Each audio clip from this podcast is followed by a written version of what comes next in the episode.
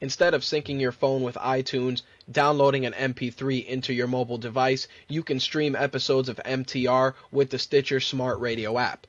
Stitcher allows you to listen to My Take Radio via your 4G, 3G, or Wi Fi connections.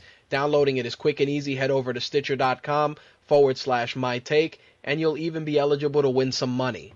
Enter My Take, all one word, in the promo box, and you'll be eligible to win $100, courtesy of My Take Radio and Stitcher. MTR Live starts right now.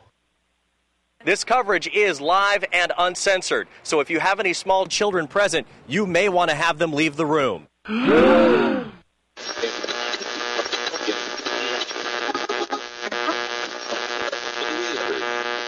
Yes!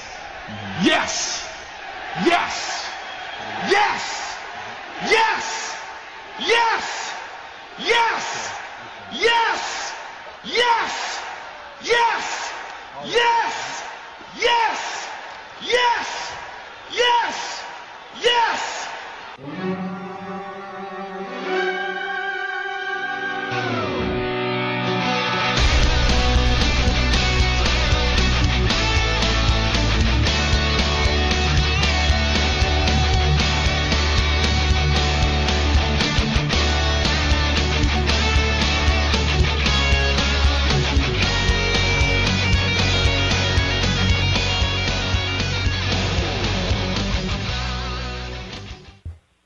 What is up, guys? My Take Radio episode 137 for Thursday, April 26, 2012.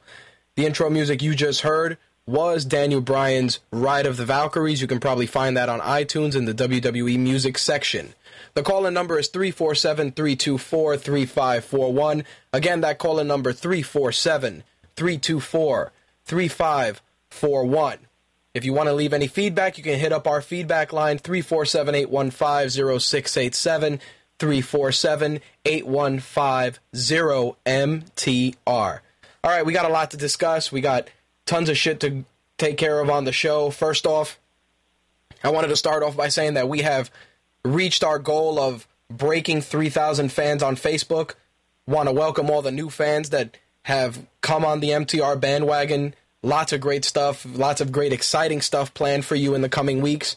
I'm really glad to see that we are well over 3,000. It wasn't hitting 3,000 and tapering off. It was smashing 3,000, whooping its ass, going up into thir- into the 3200s, I believe we are at right now. It's it's insane. It makes me extremely happy. Usually I could come on the show and and I and I bitch and I give you guys a lot of garbage about tons of stuff, but I, I am happy for the continued support that you guys give MTR, all of our staff, and we're going to keep growing. It's just great to reach that milestone. I can sit here and say that the next target is going to be reaching 4,000 fans, but that's a complete crock of horse shit. I'm not settling for 4,000. I want 5,000 fans, and the goal is to hit that just in time for the MTR anniversary this summer. So 5,000 fans is the target. Like I always say, if you got somebody that likes MMA, video games, movies, pro wrestling, um, a little potty mouth toilet humor to go in there once in a while, definitely recommend us. We we have a lot of fun here as best as we can, and most importantly, we do a lot of great stuff on mytakeradio.com. Currently, we have Slick working on a review for Prototype. We got some new stuff coming from from the boys that bring you buried. Uh, we're gonna have some stuff for the Walking Dead game as well, which Slick is working on. I got some stuff in the hopper as well, and you'll be seeing uh, some video, some vid capture stuff on MTR TV starting next week. I think we're gonna take the mytakeradio.com first impressions, and I'm gonna start using that for demos, doing a little bit of commentary on the demos, throwing them up on YouTube, having a few laughs with that nothing too crazy, a little lighthearted, so don't expect groundbreaking journalism reporting live from the butthole of America. It's going to basically be, hey, here's this game, I'm playing the demo, I think it sucks, or I think you should buy it. Simple as that. Little five minute videos until I get really comfortable with this YouTube shit because there's so much stuff behind the scenes that goes into YouTube, especially since I started talking to the guys from the GFQ network, Andrew Zarian and those guys, and they've kind of been coaching me along. I've been watching how they do video, and I really am going to make the plunge into video very soon. and we will be able to do some crazy stuff with video. Also, uh, Blog World is in June. Be on the lookout for some MTR stuff there. We may be broadcasting live from Blog World uh, in conjunction with the guys from the GFQ network. We'll see how that goes. That's going to be June 5th, 6th, and 7th. At the top of the broadcast, you heard about the Stitcher app. Just a quick reminder, as always, uh, go to stitcher.com forward slash my take, enter the promo code, and you'll be eligible to win $100 courtesy of Stitcher and MTR. My take is the promo code, all one word. Our Get Glue check ins, I believe, were over 150. So, really pumped that people are still using Stitcher. Our t shirts, make sure to stop by the MTR t shirt store and pick up some stuff there. And as always, we got the Amazon affiliate store. We got a great crew of advertisers on the website now WWE Shop Zone. We got the UFC store, HBO, Busted Tees, and there's a couple of advertisers we're working on as well. As usual, I know many of you have tons of fucking ad blockers on, and I understand that. But like anything else, the ads are there not to be intrusive, but to generate revenue for the show. So if you shop through Amazon, visit our affiliate store. If you're a UFC fan and you buy stuff from the UFC store anyway, click our banner. Same thing with Shop Zone, etc., etc. Self-explanatory. I really don't got to break it down for you guys. And um, guests, we are going to have a slew of guests probably starting in the month of May. We got some stuff going on with Combat Zone Wrestling. Locked up some voice talents, maybe some movie act, some film actors, some TV actors. Everything is coming together slowly. It's a lot of work behind the scenes, but that's the scoop with regards to that. MTR Behind the Mic and Beyond the Mic will also be recorded next month. Tons of stuff going on there. And probably third week of May, we're going to take another uh, self imposed non live show week. Doing pre recorded shows. Last time we did MMA and wrestling. We're going to do two pre recorded shows dedicated to video games and movies, either solo or with a guest or with even one of the members of the MTR staff. Who knows? But that's probably going to be happening the third week of May and maybe once in June just to uh, switch things up a bit. Simple as that. All right, tonight we're going to discuss Jones versus Evans. We're going to talk about the fallout of Alistair Overeem's uh, Nevada State Athletic Commission hearing. We're also going to talk about Monday Night Raw, a little bit about the Hogan sex tape because images of that are circulating around the web and they're a little disturbing. But the crazy shit is who is the woman in the video and what's the story behind that. We're also going to talk about the losses that Nintendo posted um, recently, and of course, everybody all of a sudden is all gloom and doom with it. I'm going to give you my take on that. We got your movie news, and as always, feel free to call in 347 uh, 347 324 3541. So, with that, we're not going to waste any time, and we're just going to jump right into the MMA segment for this week because there's a couple of things I really want to touch on. Let's get this started.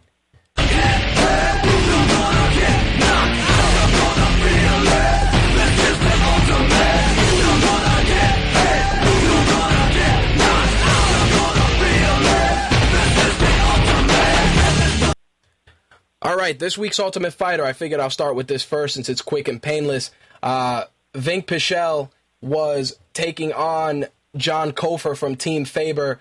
A uh, very solid card from start to finish. I mean, a very solid fight from start to finish. Cofer definitely looked the aggressor in the first round, but uh, Vinc Pichel was no pushover. He actually had a really good second round, but the third round was all Pichel as he secured a head and arm choke and choked out good old John Cofer for Team Faber. So now, right, we got one, two, three guys from Team Faber out. Uh, Team Cruz is doing very, very well. Next week, Sam Sicilia is taking on Chris Saunders. I do want to say, and we've touched on this before, this particular episode wasn't complete bullshit like usual. It was a little bit more I don't know. It just felt a little bit more in, in tune with the regular Ultimate Fighter broadcast. I mean, you know, it, the formula is just not 100% working. Maybe it's just the way it's being filmed, or maybe it's the way that FX is broadcasting it, but just something seems missing. That, that polish that was on the Ultimate Fighter on, on Spike TV is kind of out the window.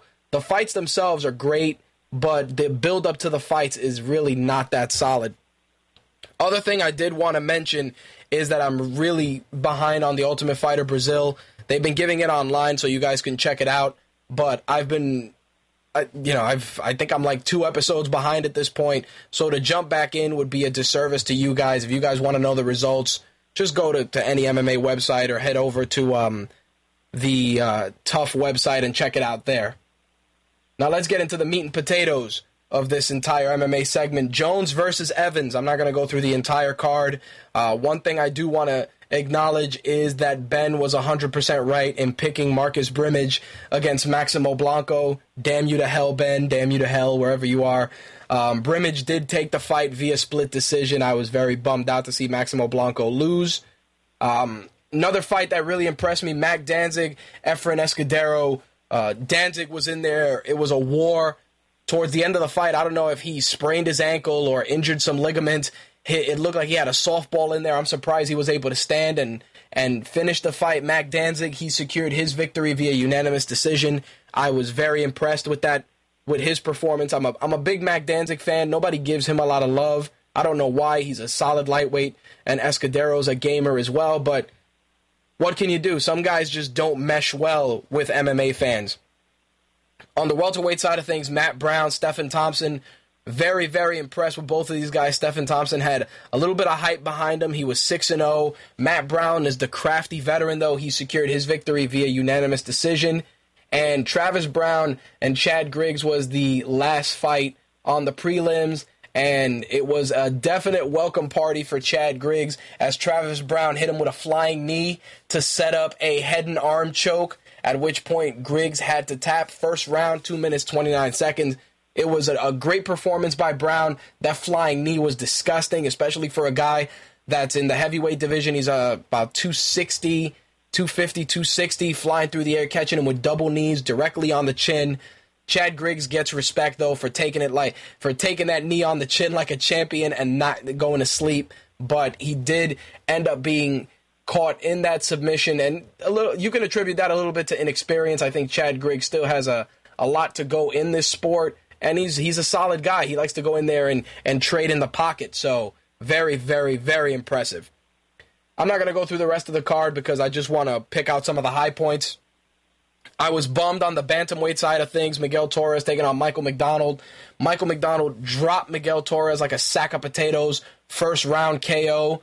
It was ridiculous, especially because Miguel Torres came in. He said that he switched his game up and he, he was going to debut new offense and new new training regimen, completely new everything for Miguel Torres. Came in there though and he got caught. It's not it's not a dig at Miguel Torres, former former champion. Um, guy's a guy's an animal and he's just a, a, a cool dude and I felt bad to see him lose just because I'm a fan of his work. On the heavyweight side of things, Brendan Schaub got put to sleep as well. Ben Rothwell smashed him, and it was all over. Lights out for Brendan Schaub. And um, on the co-main event, Rory MacDonald, who a lot of people are saying is the next GSP, took on Che Mills. Uh, great performance by MacDonald. Ridiculous, ridiculous violence out of that kid. Took it with a TKO in round two. Very, very impressive. And of course, to close things out, Jon Jones Rashad Evans, five round slugfest. Uh, Jon Jones using his incredible reach advantage uh, to keep Rashad Evans at bay. Rashad kept trying to close the distance and get in the pocket. Unfortunately, it was not Rashad's time as Jon Jones continued to reinforce that he is the future of this sport. Guy was throwing elbows like you throw jabs. It was ridiculous. It was like fighting Dhalsim in Street Fighter. I think that any guy that fights Jon Jones in order to be successful against him is going to have to work on closing the distance. Not only that, but I think that Jon Jones really proved that he can take he can take a lot of punishment. Rashad caught him with a couple of great shots, some kicks, some solid punches that looked like they may have definitely stunned Jones a bit, but it wasn't on the level of of him being in danger. But Rashad Evans, I'm sure he'll bounce back. There's been talk of Rashad dropping down to 185. I think he'd do really good at 185. I, I the, the guy's a, a great wrestler, so cutting the weight shouldn't be an issue. And frankly, all that's left now is Jon Jones, Ben um, Ben Henderson, Dan Henderson, which I'll talk about later on in the segment, as a fight that we will be looking forward to. But as much as I like Hendo and as much as I know that he has tremendous punching power, once again, he's going to have to break through that reach advantage that Jon Jones has to connect with that H bomb to put him to sleep. Will that happen? We'll find out.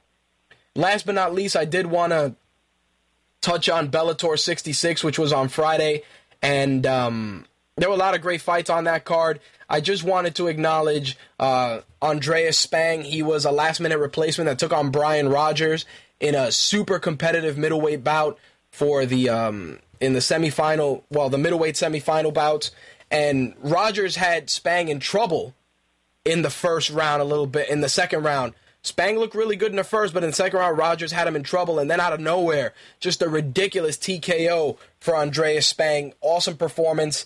Um, I'm actually going to see if I'm going to have him on the show in the next few weeks. I, I was very impressed. He came out, um, especially because he looked to be in danger in that second round. He just came out and put Brian Rogers to sleep.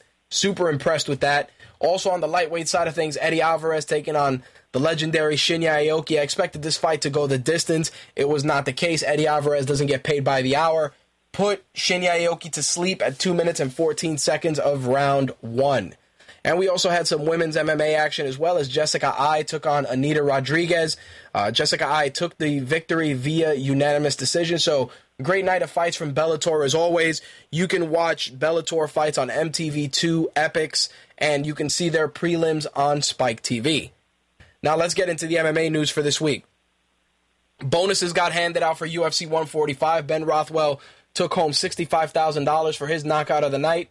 Submission of the night went to Travis Browne, and fight of the night went to Mark ya- Mark Hominick and Eddie Yagin. They took sixty-five thousand dollars apiece home.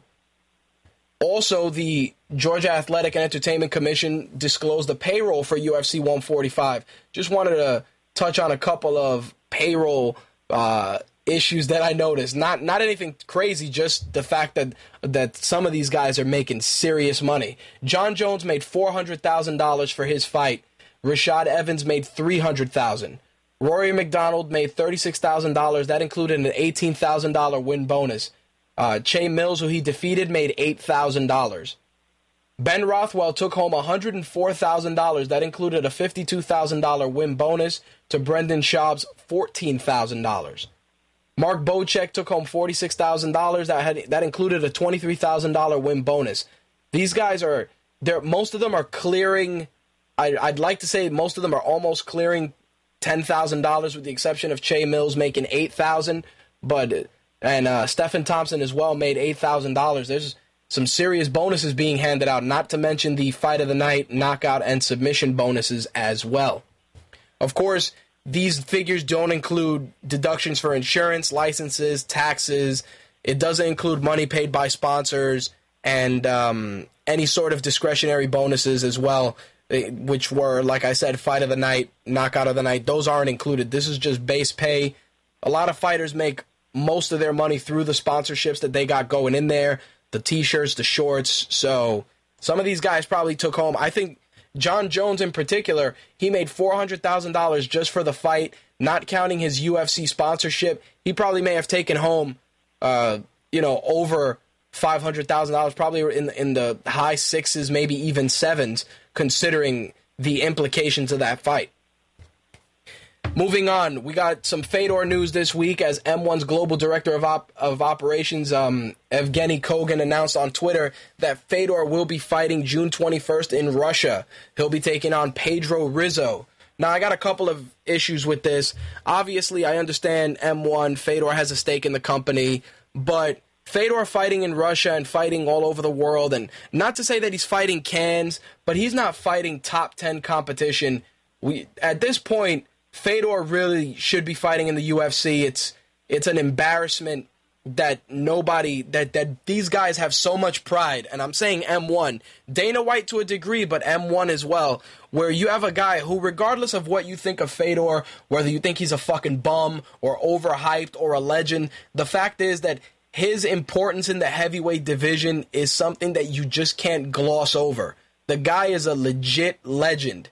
He can still go in there and, and hang with some of these guys. Personally, I think that he'd do better fighting at 205. Given his size, he's going to be a smaller heavyweight like he's always been. But I think him at 205 would be amazing to see. Uh, I'm not saying put him in there with Jon Jones next week, but you can get a lot of great fights out of Fedor at 205. And Fedor at heavyweight is, is also good. Don't get me wrong. Cain Velasquez, Frank Mir, um, Cheick Kongo, the list goes on. Pat Barry, Pat Barry and Fedor, I'd love to see a fight like that. That would be insane. Only because those guys like to stand in the pocket and trade, but there's too much pride on the line, and I really think that Fedor has a place in the UFC. Simple as that. But until until these guys get off their high horse, who knows what's going to happen? Speaking of the UFC, there's been a lot of shuffling with a lot of UFC cards. Obviously, UFC 146 got co- practically overhauled after the announcement that Alistair Overeem was not going to be fighting on the card due to him having a 14 to 1 testosterone ratio. So he is officially out of UFC 146. What happens now is Frank Mir is stepping up to fight Junior Dos Santos for the belt. Cain Velasquez is going to be meeting Bigfoot Silva.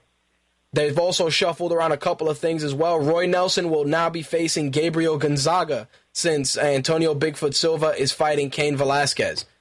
Gonzaga was going to face Shane Del Rosario, but Del Rosario will now be taking on Stipe Miocic, who is a friend of Fight Insight Radio, hosted by our friends um, Gary and Spill Bag of Ice. So definitely a great card for the heavyweights. UFC 146. That's May 26th in Vegas.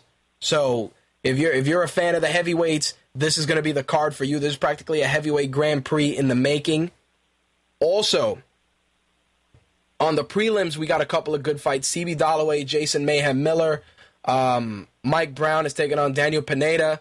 Edson Barbosa and Evan Dunham is going to be awesome as well, as is Mark Hunt and Stefan Struve. I think that's going to be a fight where these guys are going to come in, they're going to exchange, and you got some great kickboxing between both fighters but Mark Hunt may put Stefan Struve to sleep. Easy as that. And as I mentioned, Dana White confirmed that Dan Henderson will be Jon Jones' next opponent. As of right now, no date has been confirmed for that fight, but it may be happening at UFC 149. So take that with a grain of salt. Also, they had to make some changes for UFC 148. Um, Chael Sonnen and Anderson Silva were supposed to meet at UFC 147, but there's some stuff going on with the UN in Brazil during that time, so there's going to be a lot of security, which of course they're going to need for Chael Sonnen in Brazil, so they decided to move that fight to UFC 148. Vanderlei and Vitor Belfort will fight at UFC 147, and there's also the possibility that Jose Aldo will be fighting on that card as well. So we'll see what the deal is with that.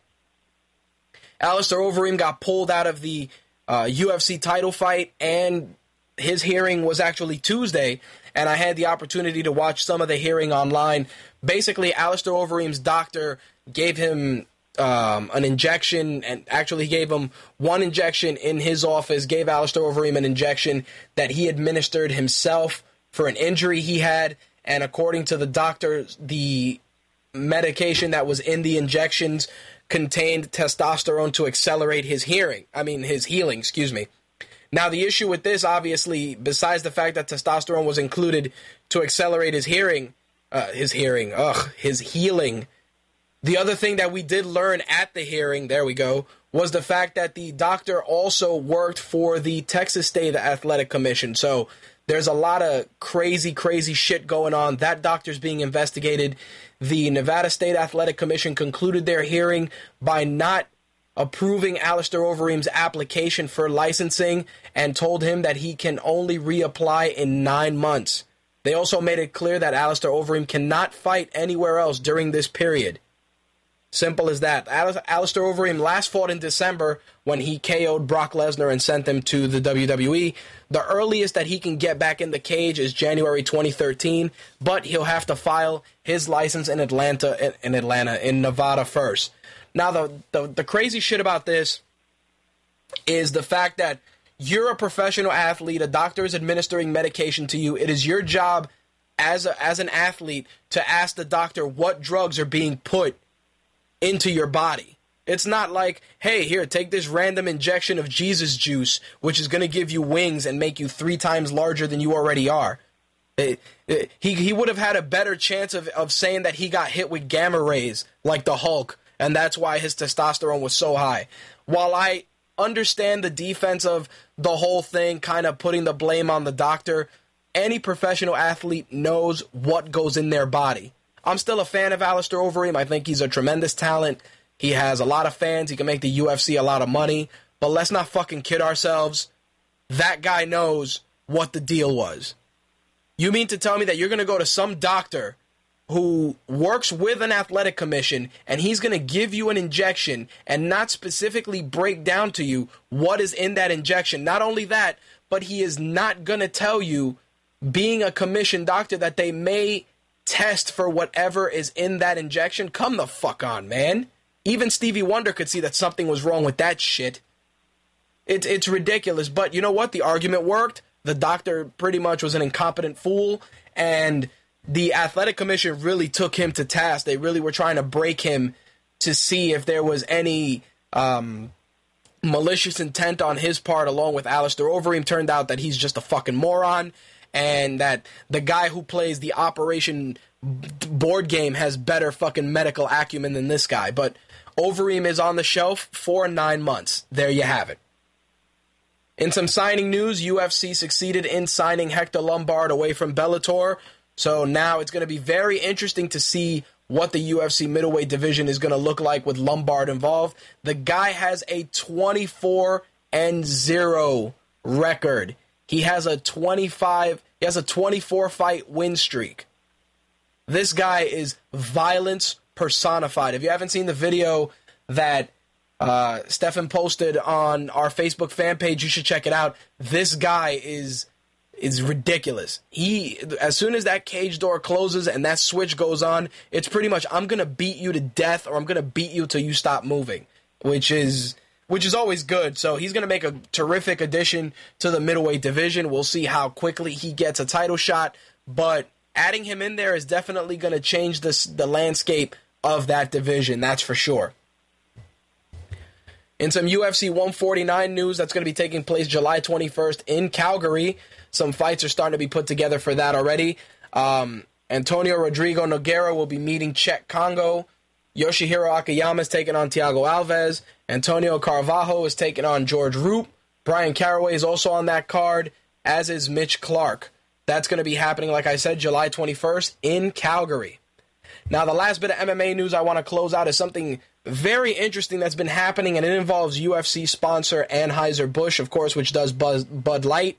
And it seems that they are very, very concerned with the sexist and homophobic remarks by fighters in both public and on social media. According to Advertising Age, they stated the following If the incidents continue, we will act. The UFC did respond with the following with over 425 athletes on our roster, there have unfortunately been instances where a couple of athletes have made insensitive or inappropriate comments. We don't condone this behavior, and in no way is it a reflection of this company or its values. As an organization, we are progressive in social media, and unlike most other leagues, we encourage athletes to engage online. It is part of our company culture, and whenever you are at the forefront of a trend or initiative, it comes with its own pitfalls. We will continue to embrace social media while looking for better ways to stay in front of the issues. This includes a mandate for our athletes to attend sensitivity training and a seminar on proper use of social media. Well, this is how I see it. You got a sport that's predominantly watched by males 18 to 24. A lot of the athletes that fight in this sport are guys that have come up the hard way you know, fighting in small crowd in, in small gyms, um, smi- fighting in, in small arenas, making chump change. These guys are getting the opportunity to fight on the grandest stage, and with that comes a necessity for training. I think that the UFC has done a tremendous job with their social media presence. There's never been a time when I can't go on Twitter and reach out to a UFC fighter or any mixed martial artist, whether it's a comment or to book them for a show. The fact still remains that the only way that things like this can can come together and be corrected is through training. And I think the UFC has been doing a great job. A lot of the fighters that have been in the news, you know, Forrest Griffin, Miguel Torres, Rampage to a degree, um, King Mo, I think a lot of this is just the fighters just speaking freely, uh, expressing emotion. Forrest Griffin, he he he made a comment. It was in poor taste. He rectified it on his own without any assistance from the UFC because he knew he fucked up. The fact still remains that if you're a professional athlete and you're on a public forum like Twitter, you really have to keep in mind that you're representing the company you work for. Even though the Twitter is yours personally, the comments that are expressed there can haunt you. Don't get me wrong, I go on Twitter sometimes and I say some fucked up shit, but I also don't answer to anybody but myself. Now, for argument's sake, if you know we were acquired by by another company and I still maintained our social media presence, I'm sure that they would have uh, statutes and also limitations as to how we can conduct ourselves through that account. The fact still remains that the UFC is still growing. It's probably one of the most publicly accessible sports with one of the most diverse groups of talents that are easily accessible online. So you really, it, it's a process that's going to take time. Simple as that. I understand Anheuser Busch is concerned, but you know what? You pitch fucking beer, Bud Light, Bud Light Lime, Budweiser. All of that shit is drank by guys. They all get fucking crazy. You know, your posters have scantily clad women, so don't come in here playing like you guys are holier than thou either. It's fucking bullshit. Simple as that. But I respect them for wanting to protect their investment as well with the UFC because obviously the sport is still being heavily scrutinized. We'll see how it pans out. We'll see if the fighters um, get some sensitivity training and if Anheuser-Busch gets their panties out of a bunch. All right, guys, we are going to go right into the wrestling segment for this week, only because we are in a in a pretty good groove right now, so we might as well not slow that shit down. And frankly, there's a lot of crazy stuff going on in wrestling that needs to be addressed. Take it away, Booker T. We want the gold, sucker! Hulk Hogan, we coming for you, nigga! Look in my eyes, what do you see? The cult of personality.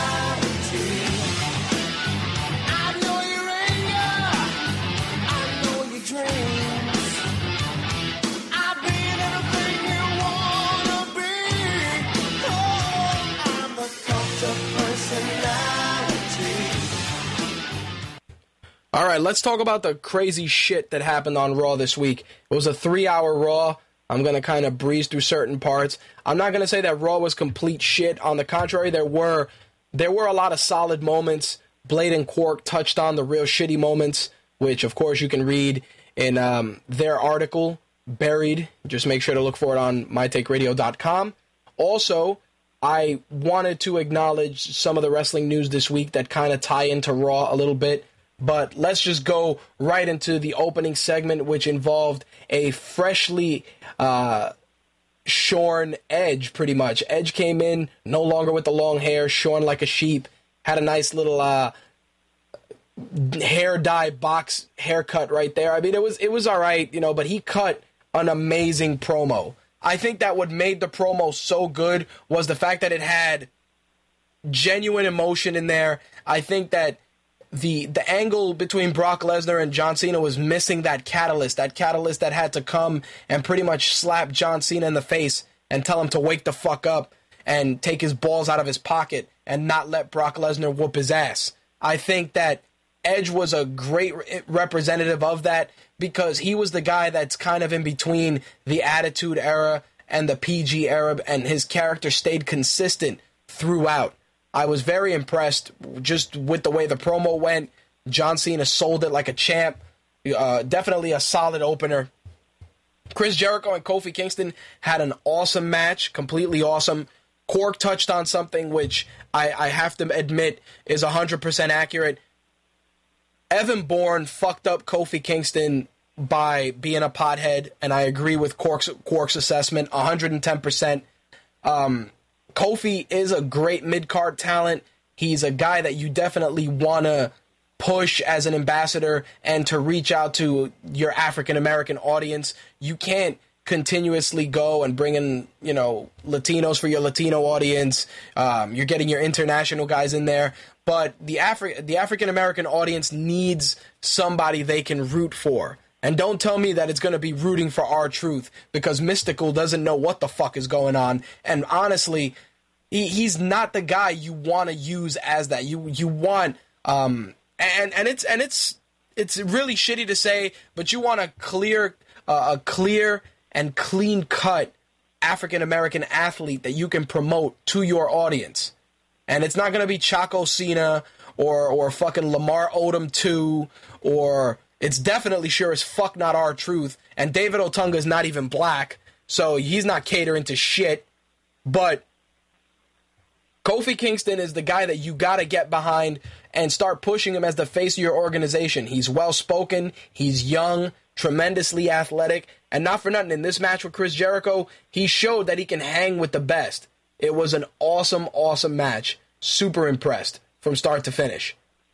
We get a little bit of backstage action with CM Punk and Jack Daniels gift basket, blah, blah, blah. And of course, speaking of, R-Truth and Little Jimmy taking on Lord Tensai and his house slave Sakamoto. It was exactly what you would expect a squash match. Last time I checked, R-Truth was beyond being jobber being jobber fodder. He really was. I think that R-Truth is a guy that he's a veteran in this business, and to feed him to to fucking Prince Albert is ridiculous. I think that you got plenty of guys. Not only that, but you can hire local guys to be, you know, the victims for, for Lord Tensai. Stop jobbing out guys that have put in work for your company. Seriously. It's ridiculous. Not only that, but what is the exact direction for Lord Tensai's fucking character? There's no set feud. He's like Brodus Clay. He's the heel version of Brodus Clay. He comes out, does all this shit, but it's leading nowhere. It's, it's ridiculous.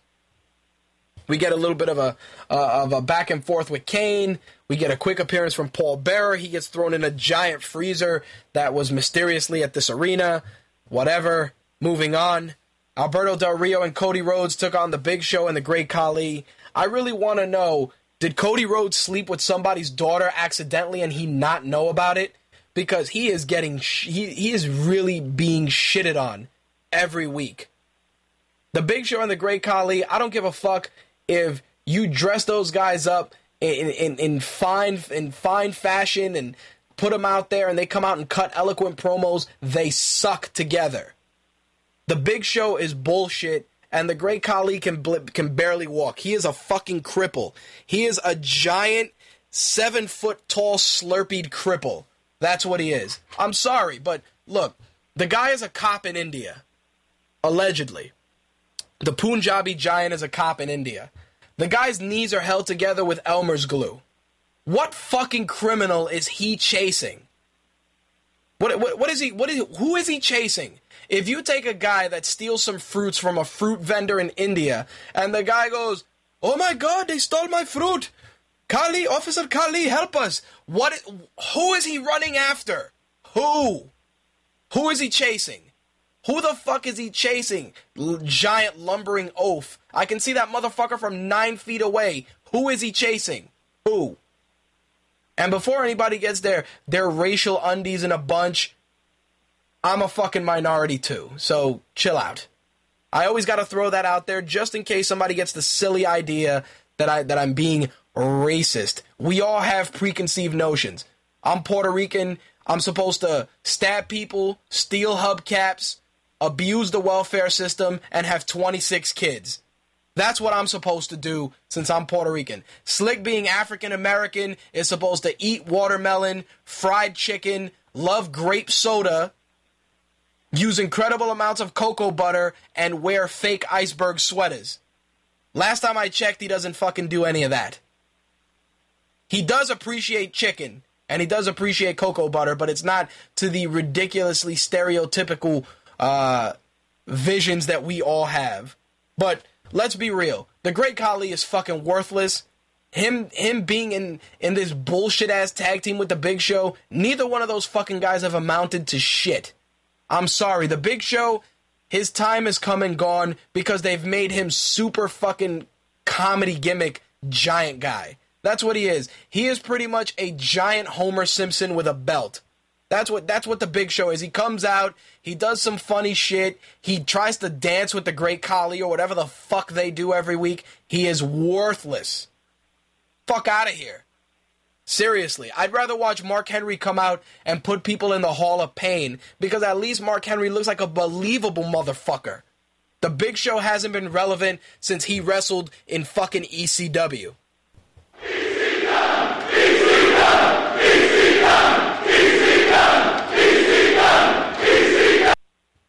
God, have I missed the sound of that. Sadly, that was the last time the Big Show was anywhere near awesome when ECW was around. And uh, this this particular thing I saw on Raw just needs to be addressed. They took a, a quick break, and right before they went to break, they said that the Miz would be meeting Santino Marella in a pre-show match on YouTube at Extreme Rules. So let me get this straight: you're taking your Intercontinental Champion, you're taking the guy who main evented WrestleMania last year, a former champion, and you're having him do the curtain jerk on YouTube. Are you fucking kidding me? I understand that you're trying to get the whole YouTube thing to, to take off, but why are you going to put any kind of a title to be defended on fucking YouTube? YouTube. It's it's embarrassing. It's embarrassing to the Miz, who's a solid performer, and even to Santino because he has a fucking belt. I don't understand who the fuck is writing this shit, but it was ridiculous. Next, we get a women's title match between Beth Phoenix and Nikki Bella, which I expected to be pretty much Beth Phoenix whooping Nikki Bella's ass. Turned out that Beth Phoenix got injured in the match, which I will address later on in the segment. And your new Divas champion is Nikki Bella. Simple as that. Right after that, we got the CM Punk sobriety test, which was pretty fucking ami- uh, amusing, if I must admit. Next up, uh, special guest referee Daniel Bryan with Sheamus and Mark Henry in what was pretty much an angle advancement match. Mark Henry ended up securing the victory. Um, and of course, the quick count from Daniel Bryan didn't help to continue to move the Sheamus feud along. Next up, we had my favorite Puerto Ricans, Primo and Epico, who for some reason WWE thinks that Puerto Rican means Mexican, and we're gonna put giant black ponchos on you with your names written in hood script. It looks like they plucked the fonts from a, a, a window tinting place in Corona, which is a, a predominantly Hispanic area by me, and they threw them on a giant fucking poncho. Last time I checked, I don't take siestas. I don't wear a giant fucking sombrero. I don't have guacamole with my rice and beans. And those two fucking guys are announced from Puerto Rico. You're announcing them from Puerto Rico or from the Caribbean. You're not announcing them from fucking Juarez, Mexico. You are announcing them from San Juan or you're announcing them from from Puerto Rico. Simple as that. But th- for some reason, you're wearing giant fucking ponchos. It is completely, completely out of touch. Those racial overcoats that I talk about, oh my god, they are in full effect. Then you got Rosa Mendez with her terrible, terrible Inglés sin barrera Spanish. For those of you that knew what I was referencing, I'm sure you guys will get a chuckle. But yo, Rosa Mendez's Spanish is terrible. I think that my cats can meow in Spanish better than that bitch speaks. Don't get me wrong, she's fantastic eye candy. She comes out, she does her little reggaeton video vixen dance, and, and all the little Spanish guys, ay, mamacita, they get all fucking hype and shit. But come on. Her Spanish is garbage, and the, our tag team champions are not Mexican. Besides the fact that, once again, jobber fodder as they make them lose to a makeshift tag team of Zack Ryder and Santino Marella. Not to mention the fact that this, of course, is also angle advancement for Abraham Washington to be involved. Now, if this is all leading to him creating a stable of mid carders that are just going to come out and fuck people up and take all the belts, I'm all for it. And I really hope that that's the payoff. Because if it's not, you guys are making the tag team champions look like complete bitches.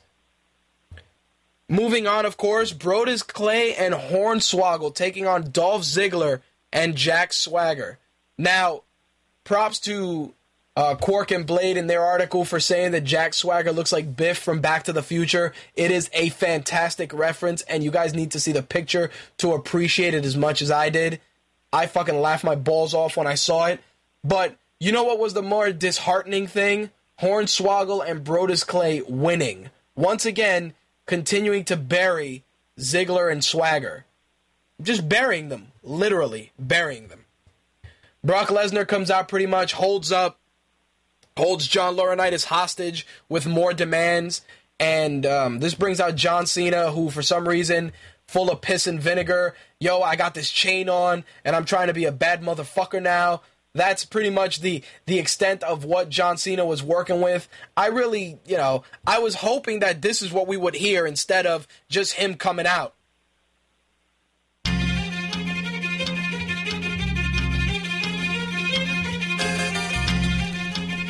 So, you think you're untouchable?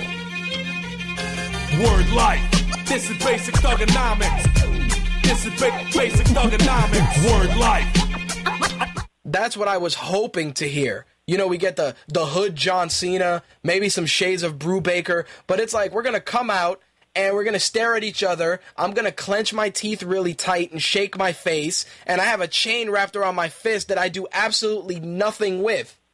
That's what that succeeded in doing. I will say this. They succeeded in doing one thing right, and that's making the crowd cheer for John Cena, which has been very difficult as of late. But the only reason that they were successful is because they let Brock Lesnar be Brock Lesnar. They let Brock Lesnar be an asshole. They let Brock Lesnar be, you know, the guy that doesn't give a fuck about wrestling and wants to get paid. They pretty much let the guy be himself.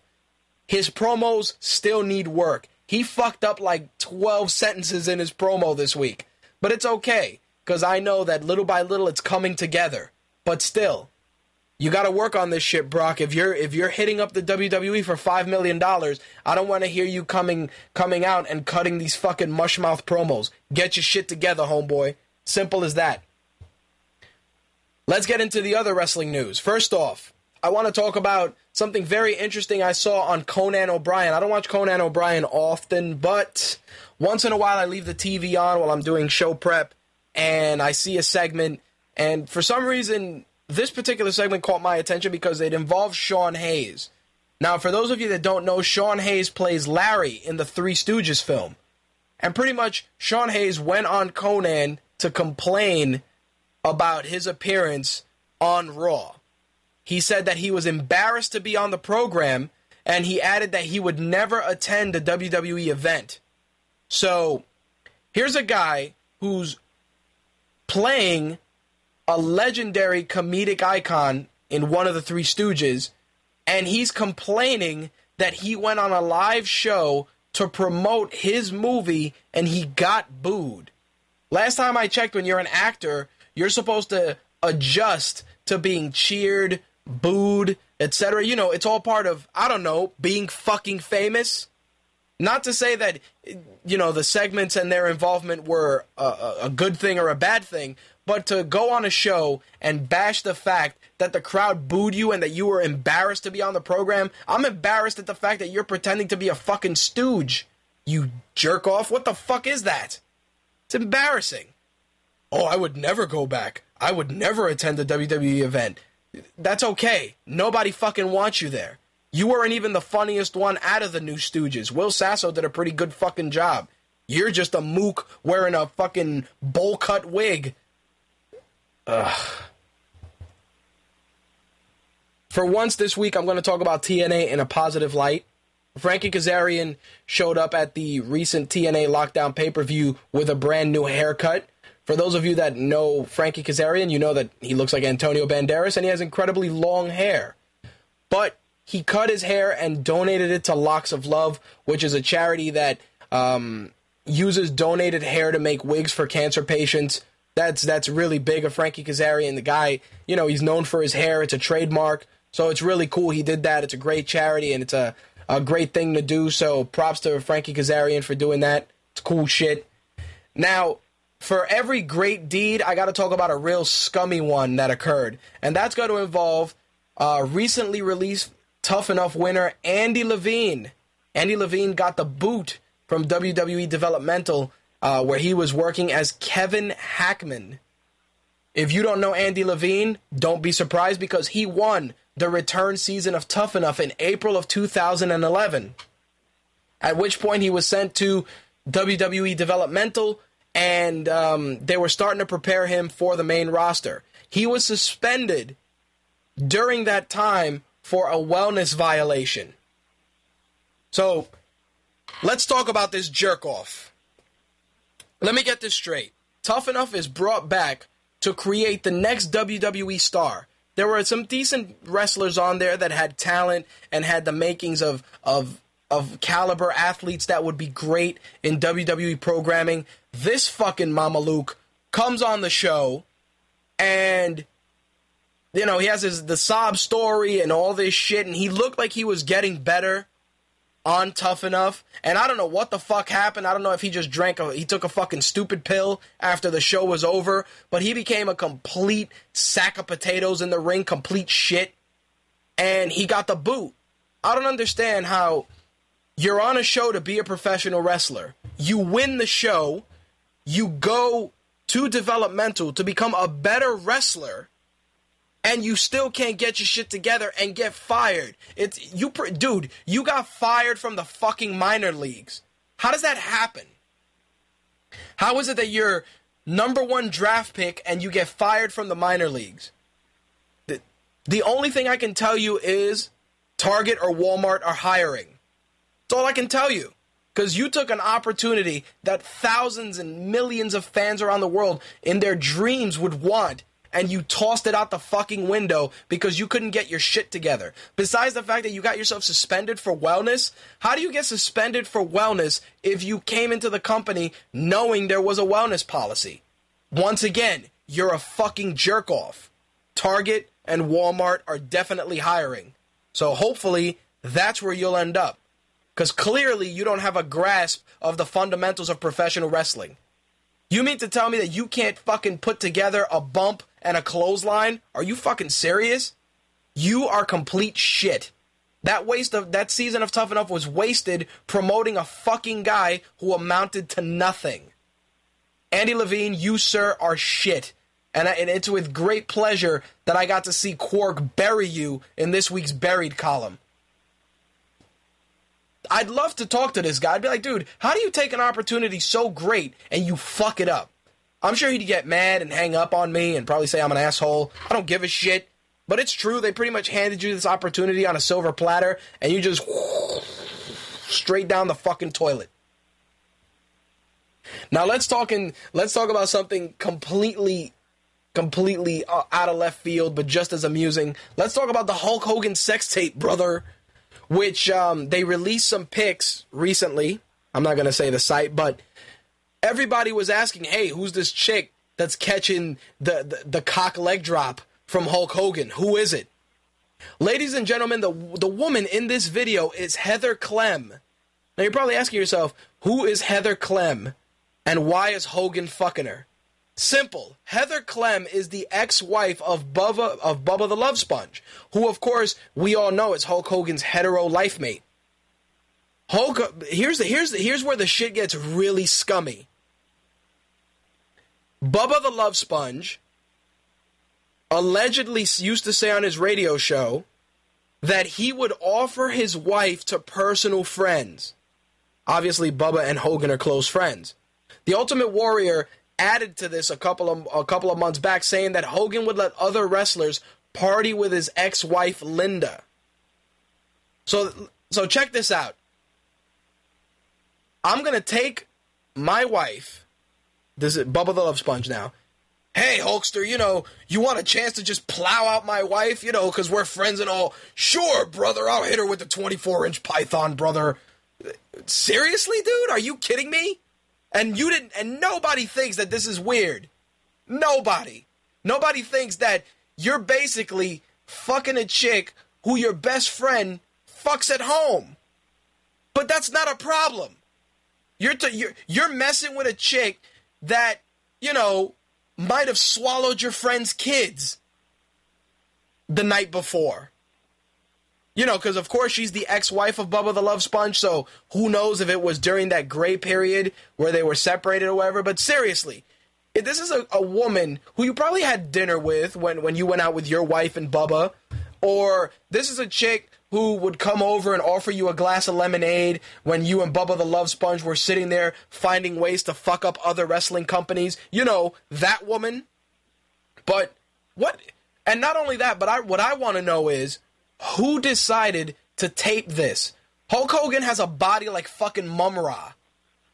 Nobody would want to see him naked. So who in their right mind told him that would be cool to videotape himself having sex with anybody, whether with himself, a rubber love doll, Brutus the Barber Beefcake, anybody? No, who who said that was a good idea? Oh, Hogan, you know, you should make a sex tape. It worked for the Kardashians. It'll work for you. Well, let me tell you something, brother. I'm just gonna whip out my balls and put them on her chin, brother. Seriously, like, like how does that work? How how the fuck does that work?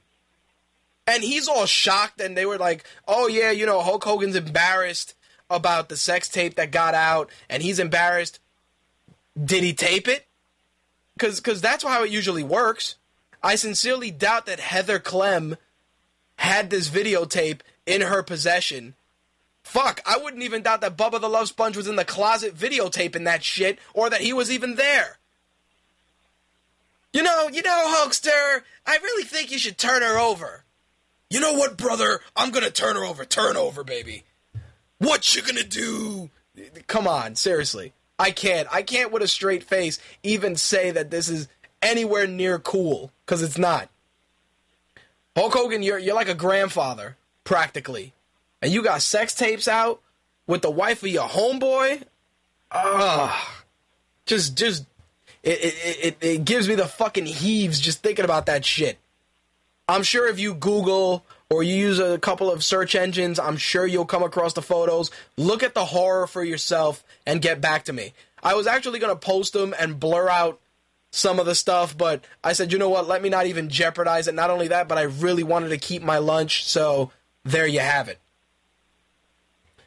Now, something that um, was reported on WrestleZone and a couple of other sites was Edge's purpose at being on Raw on Monday night. Besides coming out and cutting that really great promo, um, it was said that Edge was there to get his Legends contract. He was negotiating that contract, which supposedly did not go very well.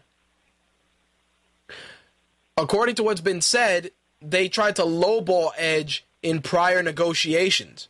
Shawn Michaels is currently under WWE contract and he makes $300,000 a year. Mick Foley is also under contract and is said to be making a little less than Michaels. So maybe 250, 200,000. It's believed that Edge's deal isn't even close to Mick Foley's, which is crazy. Because Edge did a lot for the fucking company. And not only that, but he's a guy that is still marketable. He's still fresh. You could put him in front of a crowd and they'll, and they'll still pop for him. You can still you, you can you can put him to do commentary. You can make him an authority figure, and the crowd can get behind that. So the fact that you're not even offering him, you know, two hundred grand or whatever. Let, let's say Foley's making two hundred grand, and they go, you know what, Edge, we're gonna give you we're gonna give you seventy five thousand dollars a year. For Edge probably makes more money doing fucking movies than than doing a Legends deal. Seriously, like you're gonna shit on him like that? It's kind of fucked up. And this week, of course, you probably noticed that Eve had a brand new role, which is to be as jo- as a member of John Laurinaitis' administration. That's part of a big push for her. It's been said that Vince is a fan of her work, and he hopes to see big things from her this year. So there you have it. And as for the Bella twins, to wrap things up, we all know that Nikki Bella won the belt this week, and their contracts are set to expire on the 30th. Now, the reason that they've been planning this is because they want to put the belt on the Bellas to set up for Karma's return to take them out. That way, they write them out of out of the storylines, and they can start building a big program between Beth Phoenix and Karma with a payoff at SummerSlam.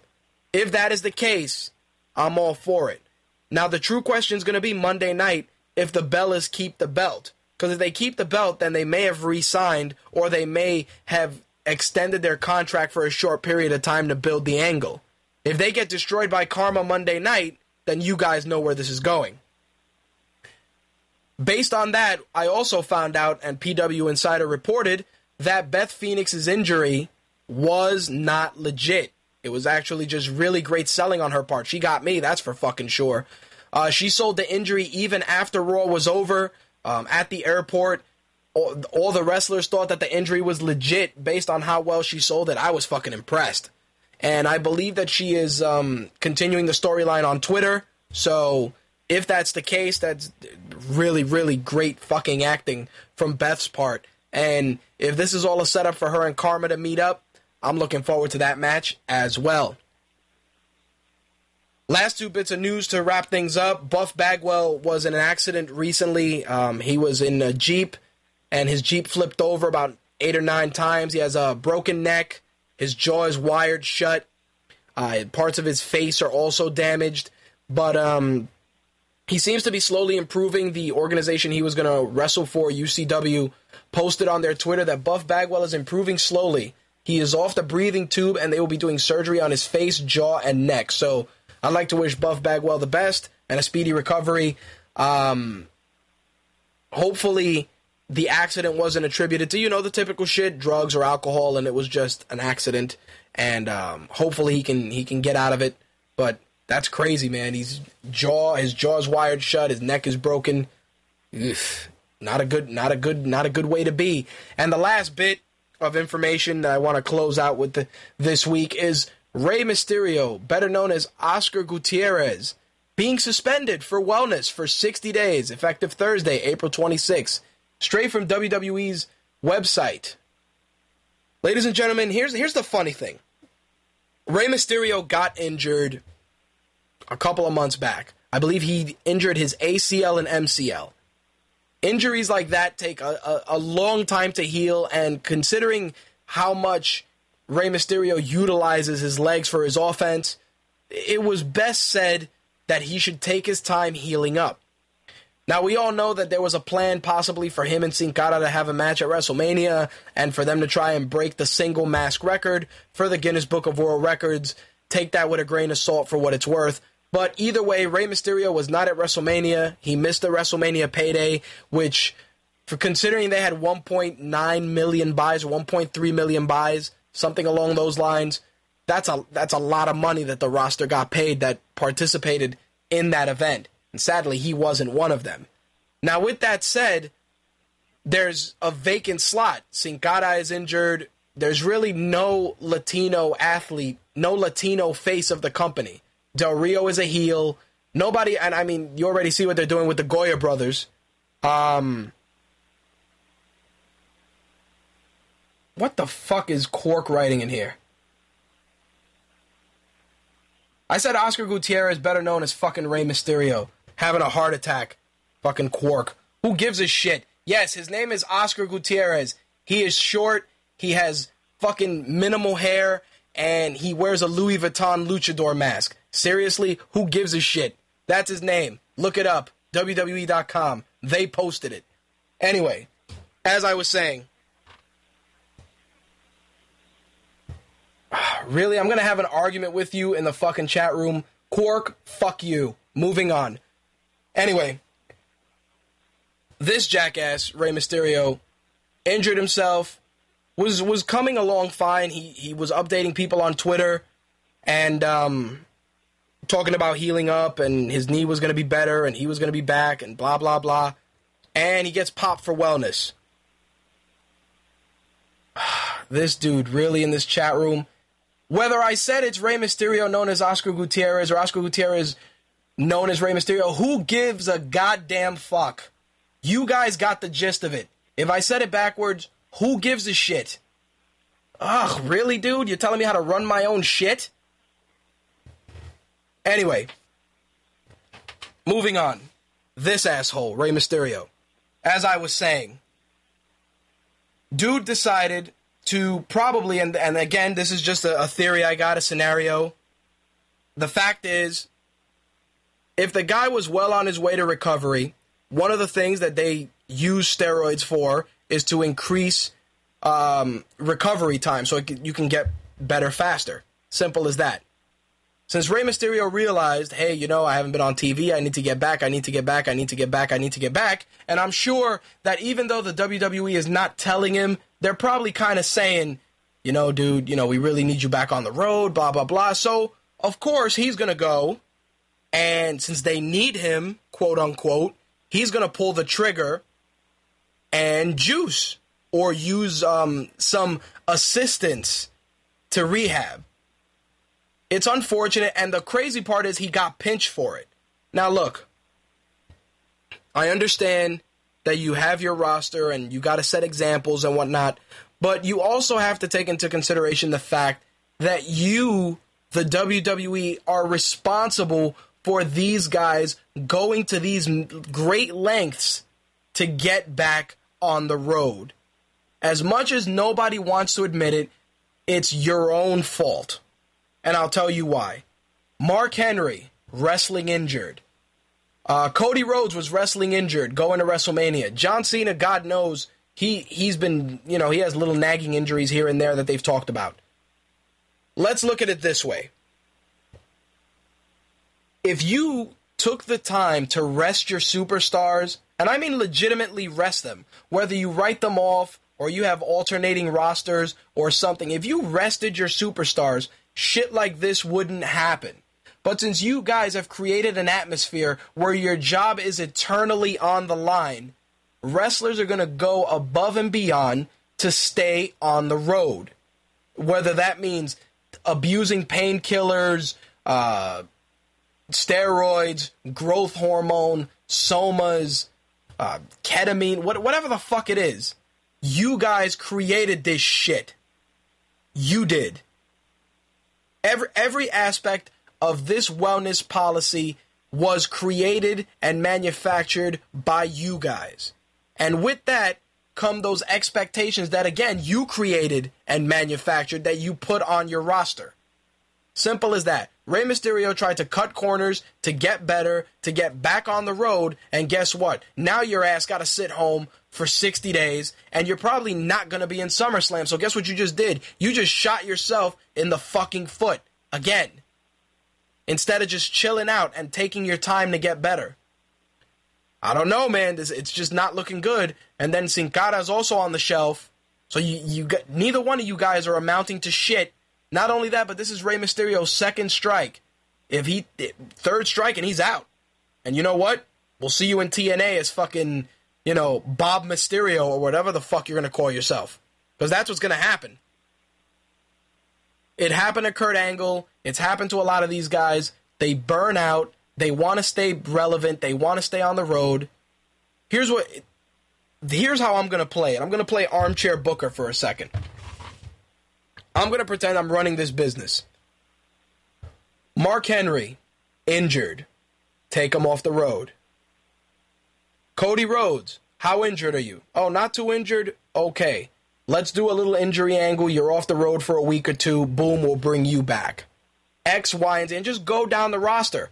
Do injury angles. Maybe just uh, say that the guy went to train in Japan. Whatever the fuck you got to do to to rest your athletes, to rest them. And while you have them on the shelf resting, maybe you send them out to do promotional work, autograph signing, stuff like that. Nothing too stressful. You bring up your new guys, your Tyler Blacks, your Kassius Ohnos, etc., your Austin Creeds. You bring those guys up, you put them on the roster. That way, the audience has time to connect with new faces that'll be ready, willing, and able to engage those superstars that are on the shelf. It's not fucking difficult. It's it's like basketball where you got your substitutions. Same shit. Oh, Mark Henry's on the shelf. Who are we calling up? Or who are we going to start to push? Why why are you going to continue to jeopardize your athletes for what? For for for subpar raw ratings? For lameo uh, pay-per-views that are that are just constantly being cranked out?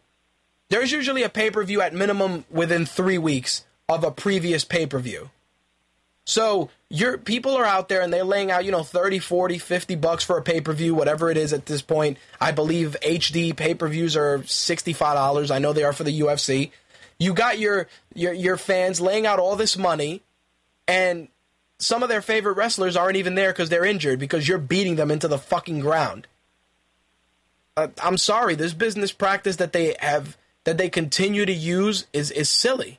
It really is. I understand that you guys want to make these guys household names, but you know what? You also want to make sure that these guys can, when they're 50 years old, be able to take a shit without needing assistance to get off the toilet. Guys that, you know, may want to hug their kids without having to worry about having an ice bag on their shoulder.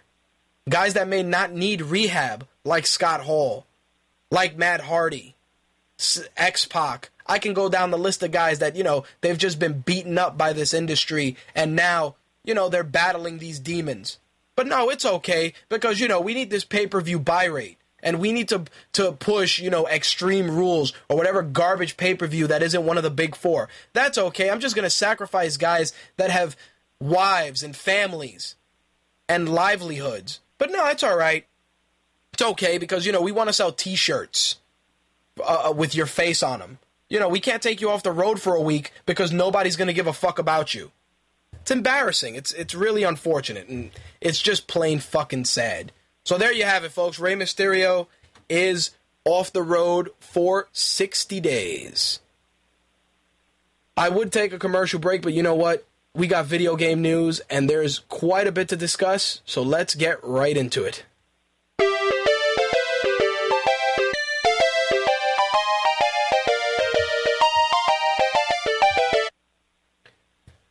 Let's open up with Microsoft. Seems that uh, they've had a couple of drops this year, not making a, a lot of money in certain avenues. The 360 had a revenue of $1.6 billion. That's a 16% decrease from last year. Throughout those three quarters, the division's revenue has been 7.8 billion, which was up from 7.4, but the overall revenue is down. So th- basically, what's happening is that the 360 sold 1.4 million units. That's a 48%. That it's down 48% from last year. They lead the U.S. market by having a 42% market share, but their overall revenue is is is at a loss. And the reason is probably the following. It's the fact that there's not really there's a big gap between titles at this point and not only that but nobody's really buying 360s. We're at a we're at a point like a lot of consoles where everybody has a 360 in some shape way or form whether it's one console whether it's one without a hard drive maybe for their kids or something like that but there are 360s out there to the point where, like I said, you got to wonder does everybody have one? It's to slow down, which is to be expected. I think that by putting out bigger titles and bundling them with systems and releasing little exclusives, that really puts a jolt in the arm of, of that particular division. But I can see why it's winding down. It's pretty much what happened with the Wii as well, and to an extent the PS3. But the PS3 is being embraced more since it's more of a multimedia machine with the Blu-ray capabilities that it possesses. Not not terrible, it's not a death knell for Microsoft, but I can see why the, the revenue has gone down. And we got a lot of stuff for Nintendo this week to discuss. First off, they got a new Super Mario Brothers game um, for the 3DS, which will be coming out in August in Japan and in North America as well. Uh, they're probably going to show the game at E3. Nintendo's also going to continue to cash in on their existing properties by putting out a 20th anniversary Kirby game.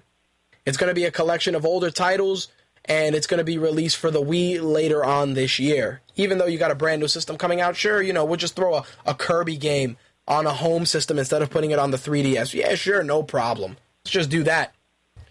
Now, your what the fuck gaming news for this week involves the Kinect, and it's a title being put out by Majesco called NBA Baller Beats, which you'll have to play with a basketball. So let me get this straight. You're standing in front of your Kinect with a basketball in your house. The way that the game is going to be played is that you're going to bounce the ball to the beat of music. You're also going to perform various basketball moves. It's going to feature music by Kanye West, Run DMC, The Gorillaz, The Crooked Vultures, Common, DJ Tiesto, and a whole bunch of other artists. You're probably going to be seeing the game at E3. But let me get this straight. You are taking a basketball and you're bouncing it in your house. You're bouncing a basketball in your house like it's all good, not worried about the fact that the ball may, I don't know, slip out of your hands, break your television, break a window, hit your kid, hit you. Oh, no, no, it's okay. It's no problem. That's what we're going to do. We're going to put out a game where you bounce a ball in your house. Great job, guys. Great job. And now, of course, the big news Nintendo's fiscal year for 2011, not so good. The company reported a $461 million loss for the last year, with net sales coming in at roughly $8 billion. They also said that on the 3DS side of things, that they've been selling the handheld under production costs since cutting the price. They're hoping to make a profit by March 2013 on the system. As of right now, they only have the following things to look forward to on the 3DS: a new Super Mario Bros. 2 and Animal Crossing. In addition to that, you have the Wii U, which is hopefully going to give them a bi- uh, uh, give them a bigger boost as well. Now, here's the here's the thing that I wanted to really get into regarding this. A lot of blogs, a lot of gaming websites, people on Twitter. Oh, you know, Nintendo, they're really gonna they're gonna probably go out of business. Blah blah blah. Get your head out of your ass. Nintendo is nowhere near going out of business. They had a bad year. Every company does. Can they turn it around is the real question. I think they can because they have a solid handheld with the 3DS. Nintendo's fucking problem is that they're not putting out enough first party titles. They're not. And not only that, when they put out first party titles, there is a huge gap between the titles to the point where your system is basically collecting dust. That is the issue. Really is. The 3DS is, is a good system. It has a lot of great titles on it, but they are not squeezing the lemon for all it's worth. It's ridiculous. That all these great games that they have, and they, you know, it's like, all right, we're gonna release this game in January, and then we're not gonna release another game till June, because you know that's the smart thing to do. Between that time, people are gonna go and pick up the PlayStation Vita, which is what's been happening. I know a lot of people that have told me, you know, I traded in my my my 3DS and got the Vita. Oh, why'd you do that? Ah, the Vita has some good games, and they're putting out a pretty uh, a pretty solid uh, launch lineup. All right, fair enough. Not only that, but they're they're keeping the Vita in the news. I always see commercials for the Vita. I don't see as many commercials from Nintendo anymore. They're really just like, oh, you know, you know, we should really try and make a XYZ game. Nah, let's just crank out another Mario game. Or let's just crank out another Donkey Kong game because, you know, we don't have any other fucking original ideas. Seriously. Got nothing. They got nothing. It's a, it's absurd. I think that they have tremendous potential and they're not embracing it. And then the Wii what what was the last Wii game that they put out that was a must buy?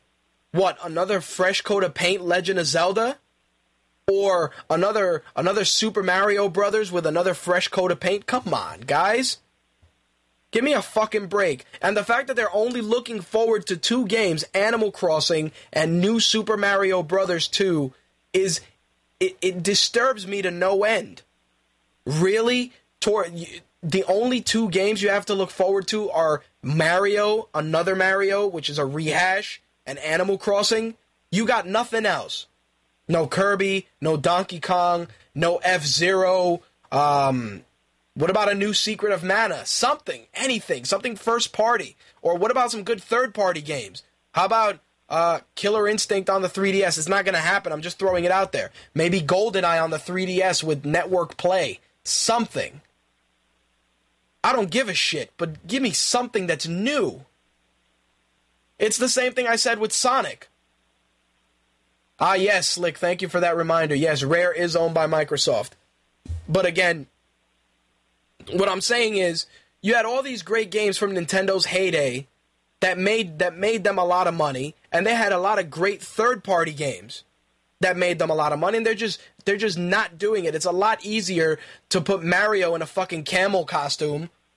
You know, we're to create camel Mario or we're going to create mole rat Mario. What about Hedgehog Mario? Hey, let's do something special. Let's dress up Mario like Sonic and make him run fast.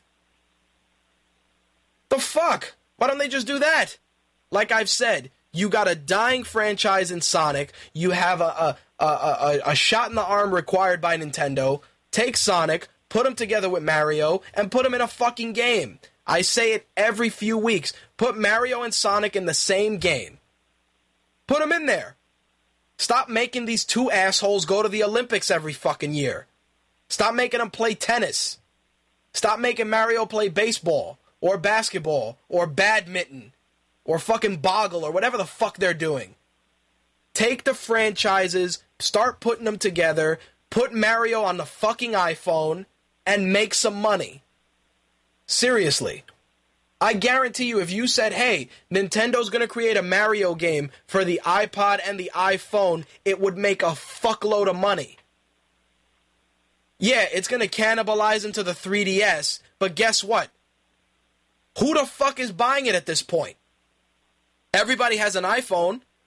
Everybody has an iPod in some in some shape or form.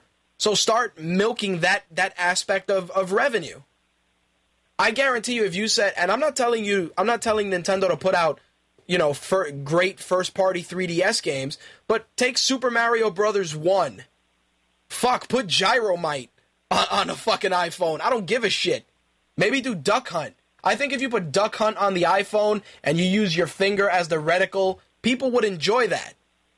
Something different, something that Nintendo hasn't done before. Take some risks. Dude, that's that's what concerns me the most. Nintendo doesn't want to take any risks. They want to continue to use their antiquated safe thinking and they want to stay in their little bubble with Mario and Shigeru Miyamoto and fucking Reggie and not make any real money.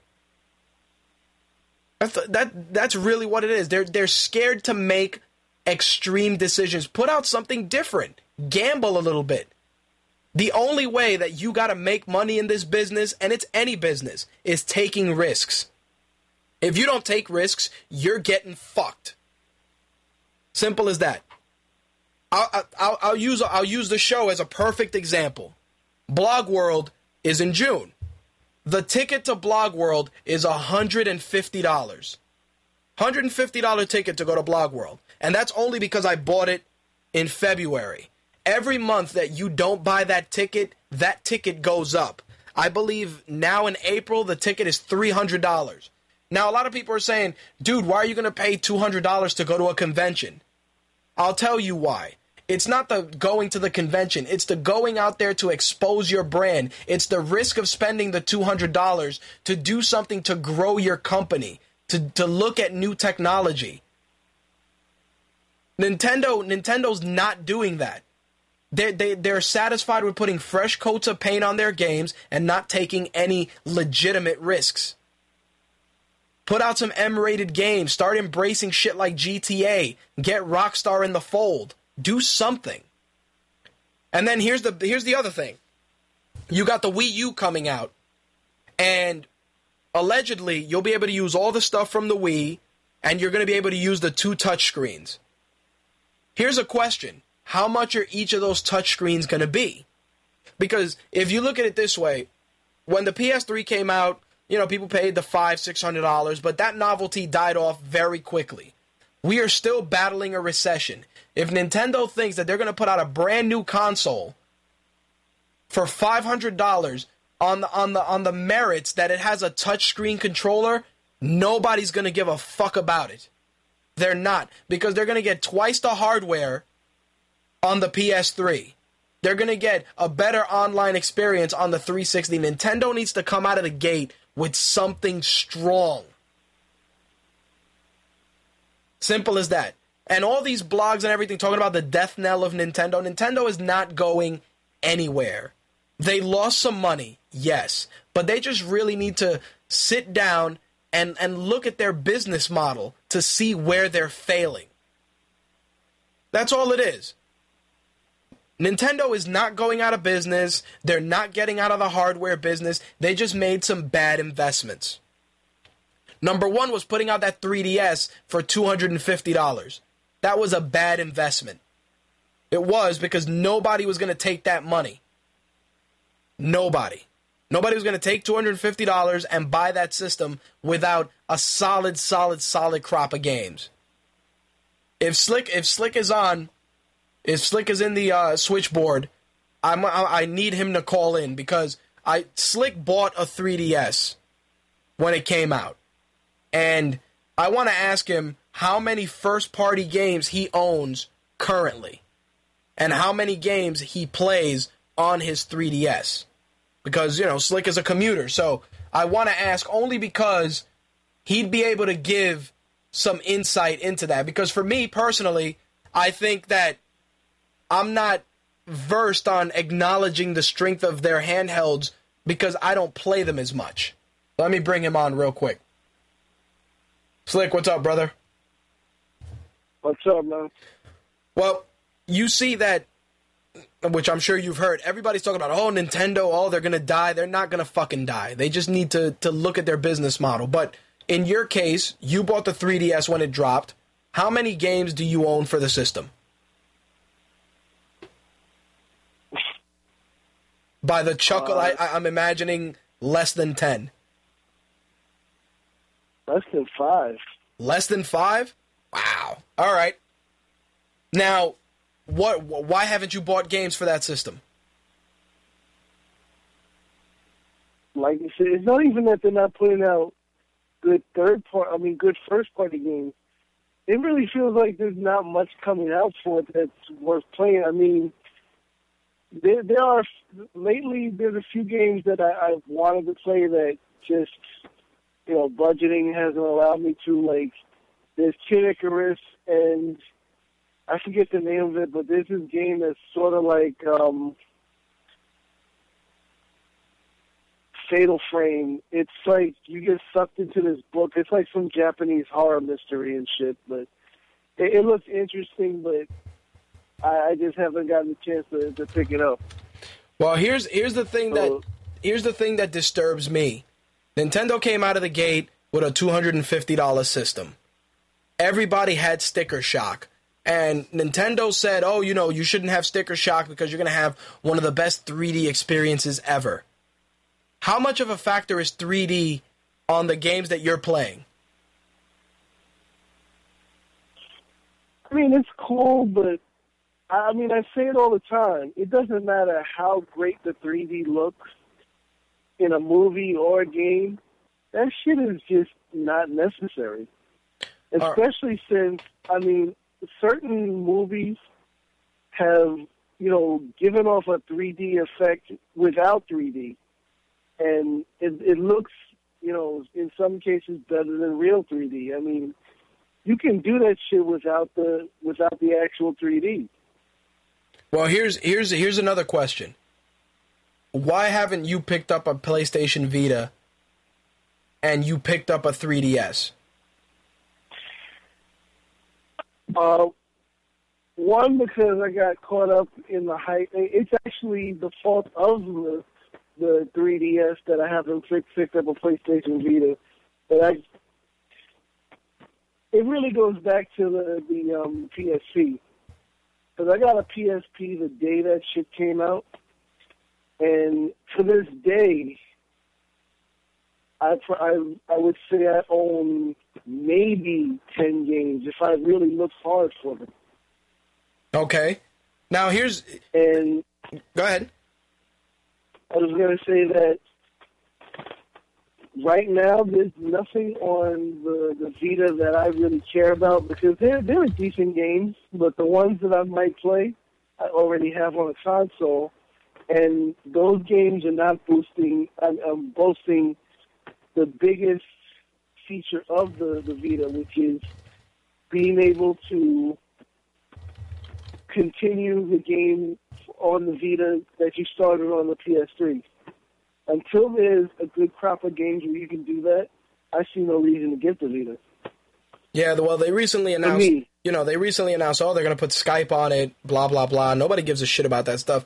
The thing that kills me is this is not the death knell for Nintendo. No, I don't think so either. It's not. And and frankly, I really would like to see Nintendo take a risk. Take some of those old, old, old Nintendo games. I'm not saying you know put put uh, you know Super Mario Brothers three on there, but you know take like Super Mario One, Duck Hunt. You know some of those solid first party games. Even the original Legend of Zelda, which people are playing with emulators anyway. It's like why are you going to let these people that crank out these emulators make bread when you can make that money? You have you have an iPod. If somebody said, "Hey, we're gonna put Super Mario Brothers and Donkey Kong on on on your iPod," would you buy it? Yeah, but we we've had this discussion before. Yep. Nintendo's never gonna put that shit on an American product. Of course they wouldn't, but you know what? Eh, Considering the loss that they posted, it's like I said, they should be taking some risks. They should stop, you know, sitting in this bubble thinking that the, you know the the marquee characters that have made them money are going to hold them up. It's not going to work forever. But even even Sega has that problem because even though you can play Sonic on on um, PS3 or on the, the 360, which which company is the only one that's actually been able to use Sonic to implement in their own titles? The Japanese company. Right, but that's because the problem is that Nintendo, look, Nintendo and Sega have such a great relationship that they really should work united. That's the thing that kills me. Like, you have a, a company with great characters, great mascots, start using that resource. But what I what I mean by that is you don't see like um Naughty Dogs reinventing Altered Beast or anything like that. Because just like with Nintendo, Sega's not sharing their shit with the American companies. Yeah, well, and you see why Sega continues to post fucking bullshit because they continue to rest on their laurels with fucking Sonic 8. You know, like, oh, here's Sonic 8. Oh, it plays just like Sonic 2, which you all enjoyed. Yeah, Sonic 8 is like just like Sonic 2. It's uh, once again, it's like there's more to that character than just red sneakers and a, and a and a fox with a helicopter tail. There's an entire universe that you can expand on and do a lot with, and not turning him into a fucking were hedgehog with stretchable with stretch Armstrong arms. Not that shit, but I mean the legit stuff that made Sonic important.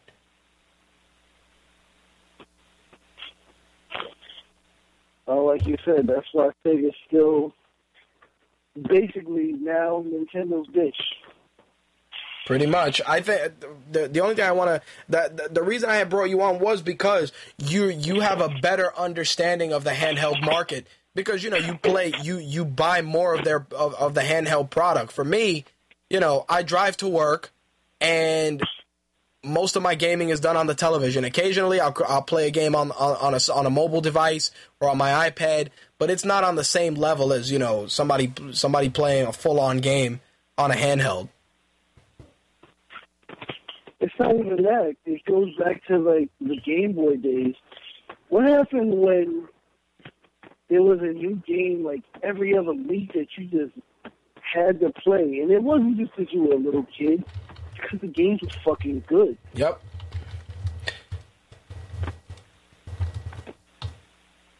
Like I have more games for the original Game Boy than I own for the Wii. But you know what it is too, and this is something that which is going to take me on a complete other tangent. It's the fact that back then you'd play a game, you'd beat a game, and you'd get thank you for playing, you'd appreciate it, and you'd move the fuck on.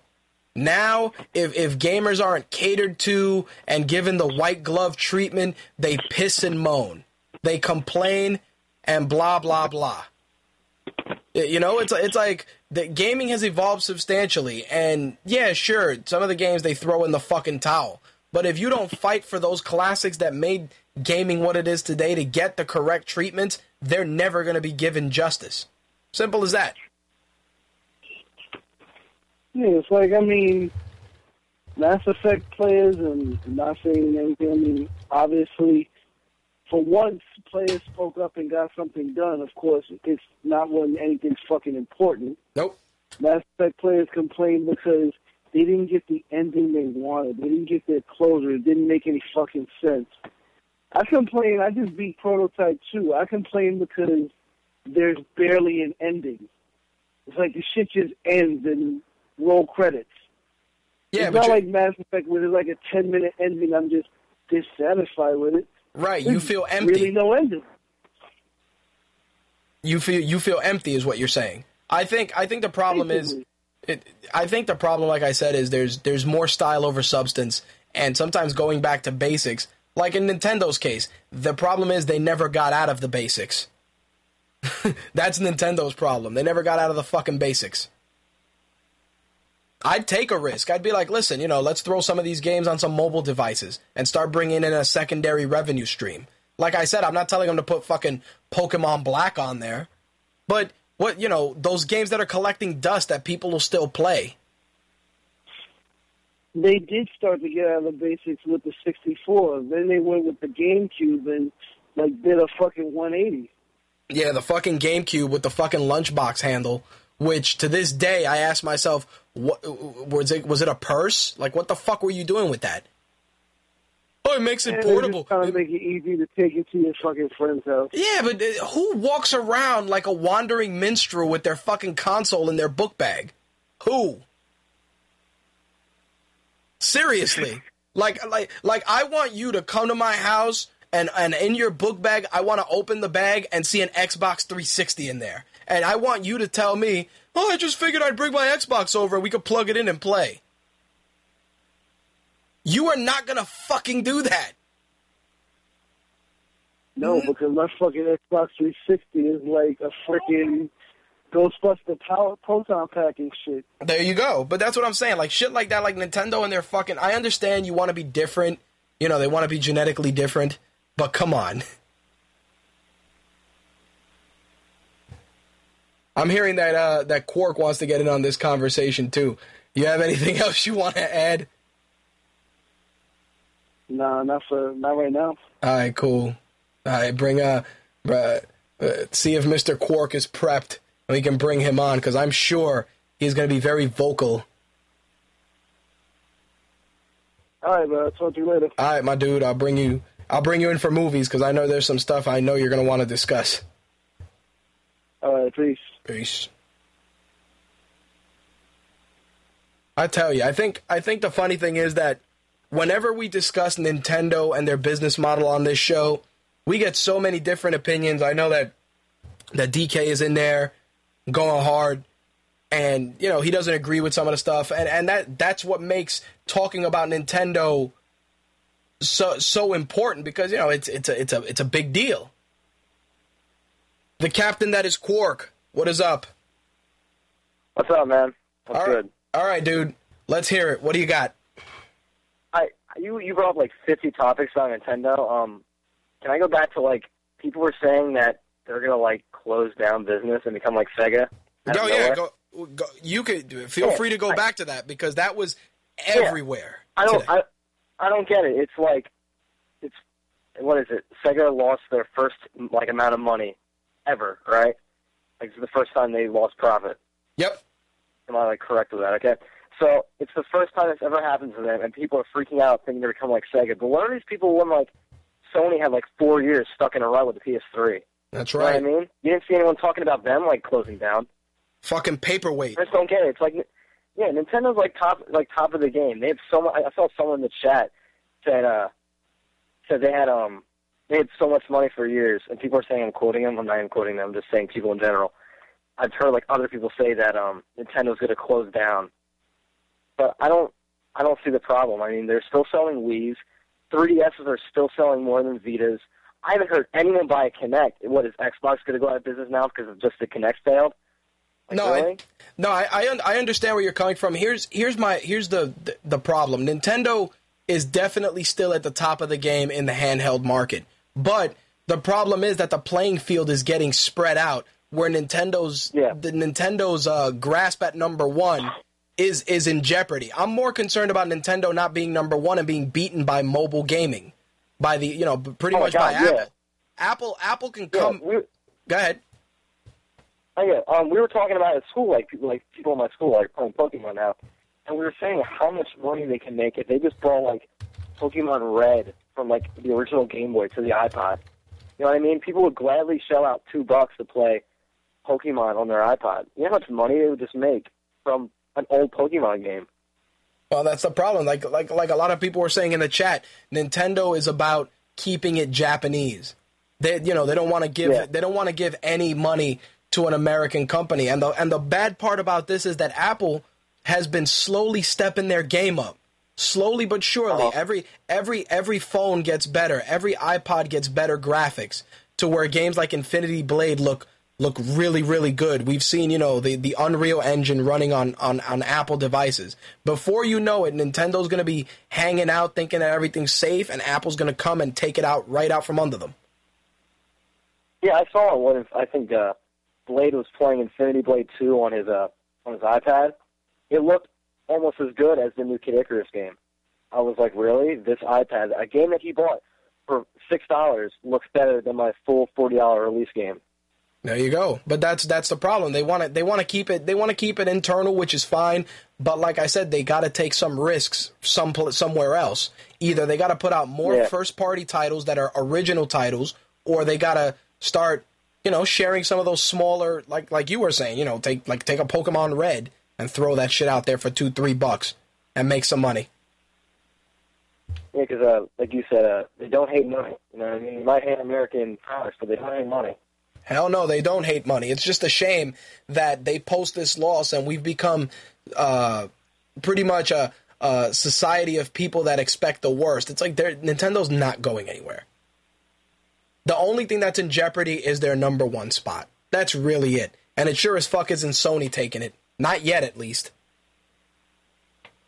Yeah, I don't know what it is, man, but um, I'm kind of like going nowhere, man. This, that that what's it called, the new Wii U? I think that's gonna come out. That'll be fine. Hopefully, like uh, what we're hearing, that it's not even as powerful as the Xbox isn't true. Hopefully, they uh, Yeah, that'll suck, dude. figure the deal out and get a, a next gen console. I don't want I don't want another glorified GameCube. You know what I mean? Well, I, I'll ask you this before before we, we wrap it up. If if the system was five hundred bucks, would you buy it? Five hundred bucks. Five hundred. You know, that was like, uh, that's that's not kind of college, you know. I got that kind of money. Well, well, no, I'm saying it just from the standpoint of, you know, the PS3 came out, it was 500 bucks. I'm saying, you know, I'm sure if you get it as a gift or whatever, but w- would you would you think somebody would drop $500 to buy you that system? A Wii U? No way. No, it's too weird. People are gonna look at this. It's like, is this is this a fake iPod? Is it a new Wii? Wii U? Is it for me or is it for you? What's going on? No, no one's gonna spend five hundred dollars on some random new kind of ish GameCube thing and no one knows about. That's what I needed to hear. See that the the, the, I- the no. success of that is is going to be the price more than anything. Oh yeah, I mean, you need to, but the Wii was fine. That's why everyone bought the Wii. The Wii came out at such a good time where everyone had no money. You could buy the Wii for chump change. You know what I mean? Hell yeah, I remember that. It got to the point. Remember when Yeah, when uh, yeah. when the Wii Fit came out, everybody bought that shit. It's like, oh, it's a hundred dollars. Yeah, exactly. No one's gonna want to pay five hundred dollars for a weird new tablet thing. I mean, geez, I like Nintendo. I really don't even know what this thing can do. You know what I mean? dude for for for less money than five hundred dollars you buy an ipad and you get something that still does Yeah. gaming Yeah. Yeah. all right anything else you wanted to add dude Uh, uh, final thing, uh, final pretty much word. Nintendo ain't going nowhere. Ain't gonna be the next fucking Sega. It's fine. It ain't going nowhere quick. I see PS3 not making another, uh, Sony not making another console before Nintendo. duly noted That is all. all right my dude peace All right. See ya. Ladies and gentlemen that was quark. Make sure to check out some of quark's reviews and of course quark and blade and blade and quark's buried or just buried effective next week on mytakeradio.com i know that um, we have another caller potentially coming on shortly. Um, to to touch on what Quark said, also, I really I really see I, I would I would almost have to say that Sony would bow out of the console race quicker than Nintendo would, only because Sony's in incredible restructuring. I'm not saying they are. So before anybody says, "Oh man, Rich is saying that Sony's gonna fucking die," I'm not saying that, but I do have to give merit to what Quark was saying that that that Sony would throw in the towel if it got really really desperate. Sony would throw in the towel before Nintendo. That's all I'm saying. I got to I gotta I gotta give merit where merit is due. And I see that uh, Cass is on the line. Let me bring her on. Hey Cass, what's up? Hey, Rich. Um, I just kind of wanted to comment on like the whole Nintendo thing. Like you guys have said, it's not going anywhere. Um, and something that Quark said about bringing like old school Pokemon games to like um, phones and stuff. Uh, I totally agree with that. Like my little sister, she's got an emulator on her phone for Pokemon Silver. If Nintendo chose to capitalize on that, I mean, they could make a big bank. They would be swimming in Scrooge McDuck money. Imagine that. Definitely. And uh, as far as like the 3DS goes, I think Nintendo's problem is not so much that they're developing games for kids, but I think that if they capitalized on developing games for older players, because I mean, come on, no kids shelling out. What, what did it launch for? Like two hundred fifty dollars. Yep. Mostly adults bought that console, and if they developed more games for older players, I think that they would do a lot better. Yeah, I think the problem is exactly that. They realize that it, it's easy to get the casuals and the kids, but at the end of the day, you need to get the adults because, hello, they're the one that get the fucking checks. exactly and that's what sony and microsoft and that's what you know that's why they've done so well is that they've realized that a lot of gamers today are you know teenagers and uh adults you know like you and me Oh, I think I think that going that route would be fantastic. I think that with the the the easier online capability of a 3DS and you put like a like a Call of Duty on there, I'd say if they did a 2D Call of Duty, uh, hand drawn, yeah, do a do a 2D Call of Duty hand drawn, and you know have some fun with it. They'd make some money. yeah definitely. Yeah i think they just need to realize that you know not everybody's and i think that's why they're still successful is that they're still the go-to company for parents to buy their kids games. But they could expand their market so much more if they started developing with older players in mind Well, adults, especially older adults, refer to every console as a Nintendo. It's like referring to tissues as Kleenex. So, y- y- and- Exactly. you know as well as I do, we all got that the the old Spanish person in our house that goes, "Oh, you're gonna play the Nintendo?" And it's like it's a it's a PlayStation. It's yeah, no, PlayStation. that's- my grandparents were like that too. There you go. So you know they have they have the the name recognition to do something big. I just like I said, they're fucking Yeah. scared. They've got all the resources, and see, they could totally start developing new characters and new, you know, new games. And they just need to kind of step out from their safe zone. And I agree. I agree hundred percent. You got anything else to add? Uh, not really. All right, cool. I, I, on your point. I, I appreciate I appreciate you uh, popping in and definitely calling in. It's always welcome to hear your voice. Oh, thanks. It's always great to talk to you. All right, I will see you around. All right. Adios. Peace. Cass is also right. You know, you're playing an emulator on your fucking iPod, which you probably downloaded from some site or or you finagled onto your iPod when Nintendo could be making that money. I'm telling you, I could probably do an entire show just dedicated to fucking Nintendo, but we're not going to do that. All right. That's actually going to wrap up the gaming segment. Yes, yes, it is. Let's get into the movies. Well, let's get into entertainment because we've kind of expanded beyond movies at this point. Shall we?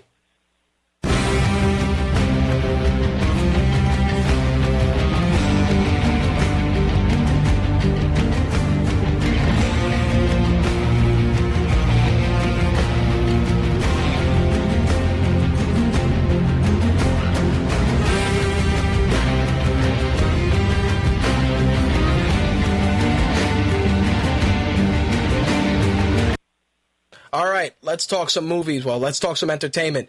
First up, everybody's face of favorite face of MMA, Gina Carano, is up for a role in Fast and Furious 6. According to the Hollywood Reporter, the MMA star is being targeted by Justin Lin for a role in the film, which opens May 24th, 2013.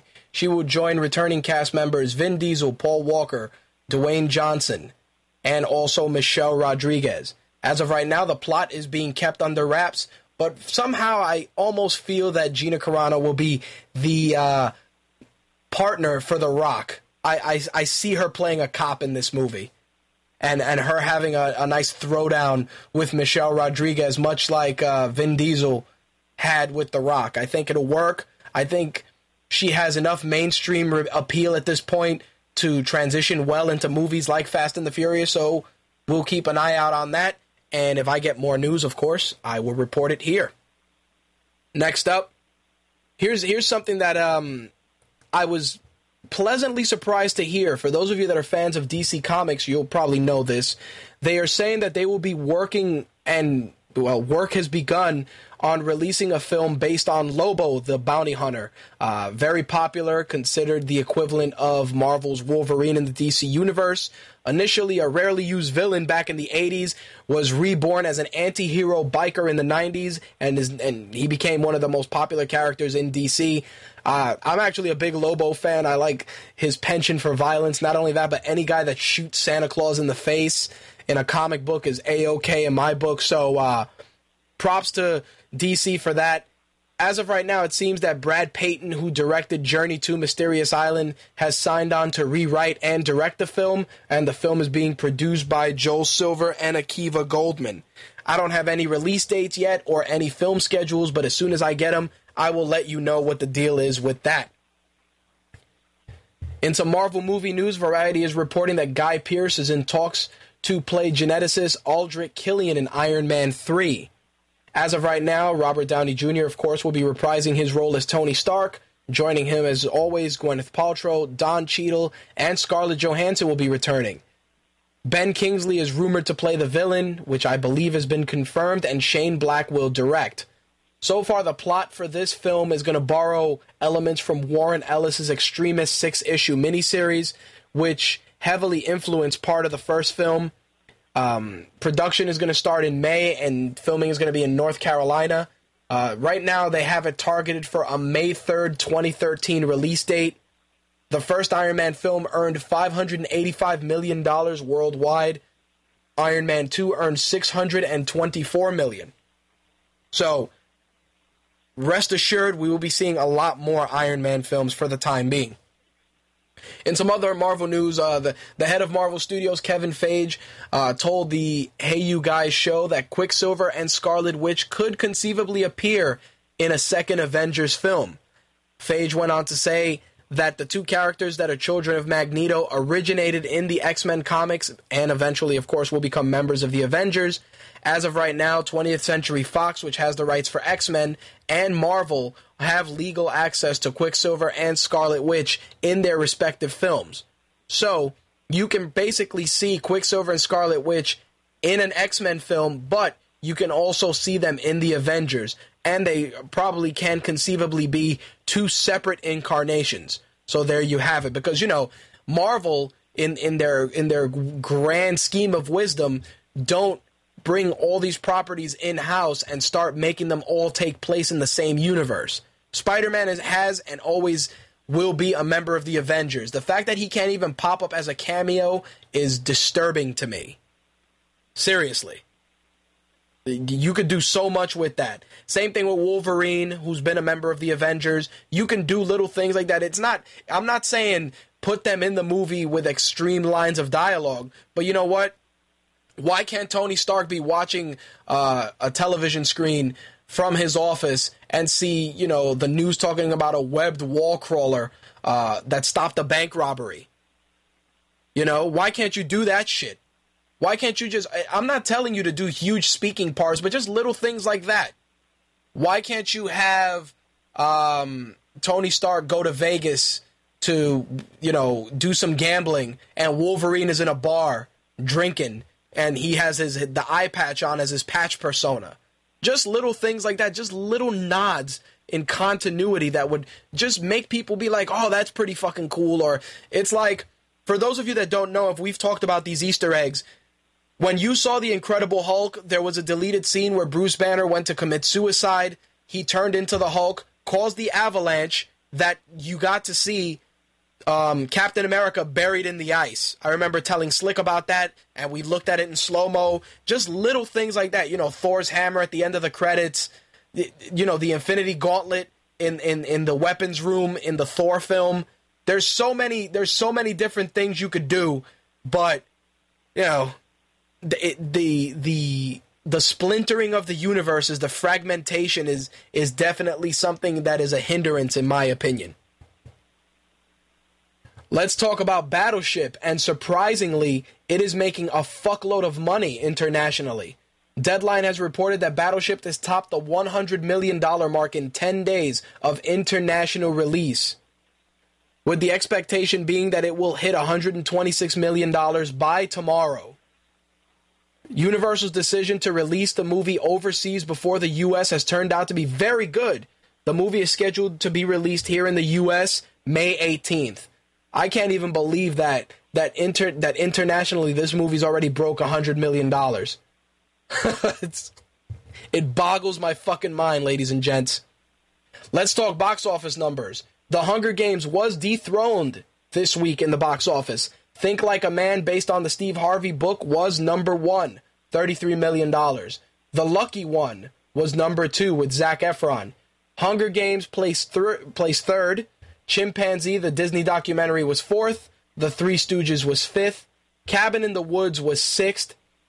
American Reunion was seven. Titanic 3D was eight. 21 Jump Street was nine. And Mirror Mirror was 10. Of course, this week we got Jason Statham Safe opening in theaters, which hopefully I'll be able to check out and review on mytakeradio.com. Last bit of movie news to tie things up The Amazing Spider Man, of course, uh, is going to be in theaters this summer. There will be a new trailer attached to The Avengers, and also there will be a trailer for The Dark Knight Rises attached to The Avengers, which will be out May 4th. Now, The Amazing Spider Man hasn't even come out in theaters yet, and The Amazing Spider Man 2 is already being worked on with an expected release date of May 2nd, 2014. Superhero right superhero hype reports that Alex Kurtzman and Roberto Orci are joining the franchise to write the screenplay for the film. Of course, Kurtz, Kurtzman and Orci have a huge resume of great writing credits, including Star Trek, Transformers, Transformers Revenge of the Fallen, Eagle Eye, and Mission Impossible 3. They ended up releasing a statement as follows: "We grew up as huge fighter of uh, as huge Spider-Man fans. So to us, the opportunity to work on this film is akin to being handed the Holy Grail. We love the direction Sony and the filmmakers are taking the Peter Parker Spider-Man mythology, and we wouldn't be more excited. Well, we couldn't be more excited to be a part of this legendary franchise." So there you have it, folks. Spider Man 2 is already being worked on, and Spider Man 1 is not even out yet. So, real crazy shit. It's going to be, honestly, another summer where I end up going to the movie theater more times than I'd like to admit. Um, like I said, you got Spider Man, you got The Dark Knight, you got The Avengers, you got The Hobbit later on this year. So it, it's for as much as as the Hollywood bitches that they're not making money, people are still going to the theater. I went uh, this past Saturday with uh, with my wife to I, I finally took her to see the Hunger Games, and I will admit it wasn't a festering pile of shit. It was surprisingly good, and um, I can at ten o'clock in the morning because we went to see the first show because I hate people. I'm an antisocial piece of shit, and anybody that talks in a movie theater deserves to be shot. Um, we went in there at ten o'clock in the morning, and the theater was packed full of white haired senior citizens who were all delightfully quiet. The only things you got to hear during the film was the opening of candy that they bought in Target and the occasional cough because, you know, they're fucking dying. Seriously. Um, old people are fantastic for matinee showings because they don't say shit. Who knows? Some of them may probably die when you're watching the movie, so they'll be extra quiet, which is all good, you know. No, I'm, I'm kidding. I'm kidding kind of. Anyway, fact was Hunger Games was good. There was no noise. I will I will tell you this, and I didn't uh, I didn't I didn't want to use this in the opening monologue because it wasn't that serious. There's a scene in the Hunger Games when somebody dies, and there was a, a younger girl behind me. There was one of maybe three young people in the theater, including myself and and the missus. This chick was really crying. Like, I mean, oh my god, I got boogers in my nose, and she was like, when the character, I'm like, wow, you're really fucking crying. Do you need a tissue, bitch? Holy shit. She is really crying. I was like, damn. She was like, she was really like broken up. I mean, don't get me wrong. You know, the scene was very, was powerful. But I don't know. I guess maybe because I'm a heartless piece of shit. I'm like, all right, the character's dead. Move on. You know, I, I, I don't feel the connection. I actually have more of a connection in, like, I have a thing with kids getting killed in movies. I'm really weird about shit like that. And I'm not talking about grown ass kids that jerk off in the bathroom when their mom ain't looking. I'm talking about, you know, little toddlers and, and little kids and shit. That shit fucks me up. It really does. Anything else, yeah, you're fucking 12 years old, you jerk off and you watch fucking blurry porn and you get killed. Eh. But you know, you're a five year old kid that gets a face hugger on you and fucking aliens. That's gonna fuck me up. I- I'm really weird with that. And I think it's because I saw, when I was younger, I saw a movie called Strapped with Bokeem Woodbine. And you know, Bokeem Woodbine is an Oscar winning actor. If you don't know who he is, IMDb is your friend. Anyway, Bokeem Woodbine was in a movie called Strapped, and, you know, typical gangbanger movie they gave on HBO. And there was a scene in that movie where he robbed a grocery store. And, um, you know, he was robbing the grocery store, and he heard a, a rattling in a shelf, and he, sh- and he fired and there was a little girl and she's standing there shocked and you know he's looking at the little girl like what are you looking at and the little girl like there was a pool of blood on her chest it just fucked me up when i was younger i'm like holy shit a, a, kid getting shot in a movie like that was huge for me and it just it, it, it didn't like like scar me or anything emotionally but it was just something that definitely struck a nerve seriously that's that's kind of one of those things that definitely did kind of eh, you know, it ruffled some feathers. But um, it, it was crazy. It was crazy. Um, but yeah, this chick totally balling. I'm like, oh my god, and holy shit, she's legit crying. And you know, it's like, like you couldn't turn around and be like, hey, hey, stupid, shut up, it's a movie. You know, it's like, all right, let the. Let, she cried for like five or six minutes, and then she sniffled for another ten. It's not the worst thing in the world, so whatever. It wasn't as bad as when Slick and I went to the advanced screening of Wrath of the Titans. I can tell you right now that if I could have got a Gatling gun and proceeded to chop down that entire audience, I would have. If I could have dropped a small tactical nuclear device in that building during that film, I would have done it. It was it was it was probably one of the one, top 5 most annoying movie experiences. Seriously. Um with regards to that, it's been it's been rumored, I don't know how official it is yet, that we will be attending the screening for Dark Shadows. So be on the lookout for that. Figured I'd share that with you guys. And um, we got a couple of awesome sponsors lined up that will be debuting in the next couple of weeks. And uh, I think that's pretty much it. And I know you guys are in there probably asking yourselves, is Rich really that much of a psycho in public? Yes, the fuck I am. I am the guy that pushed a kid into a pile of paper towels in Target because he was running around the store screaming like a fucking idiot.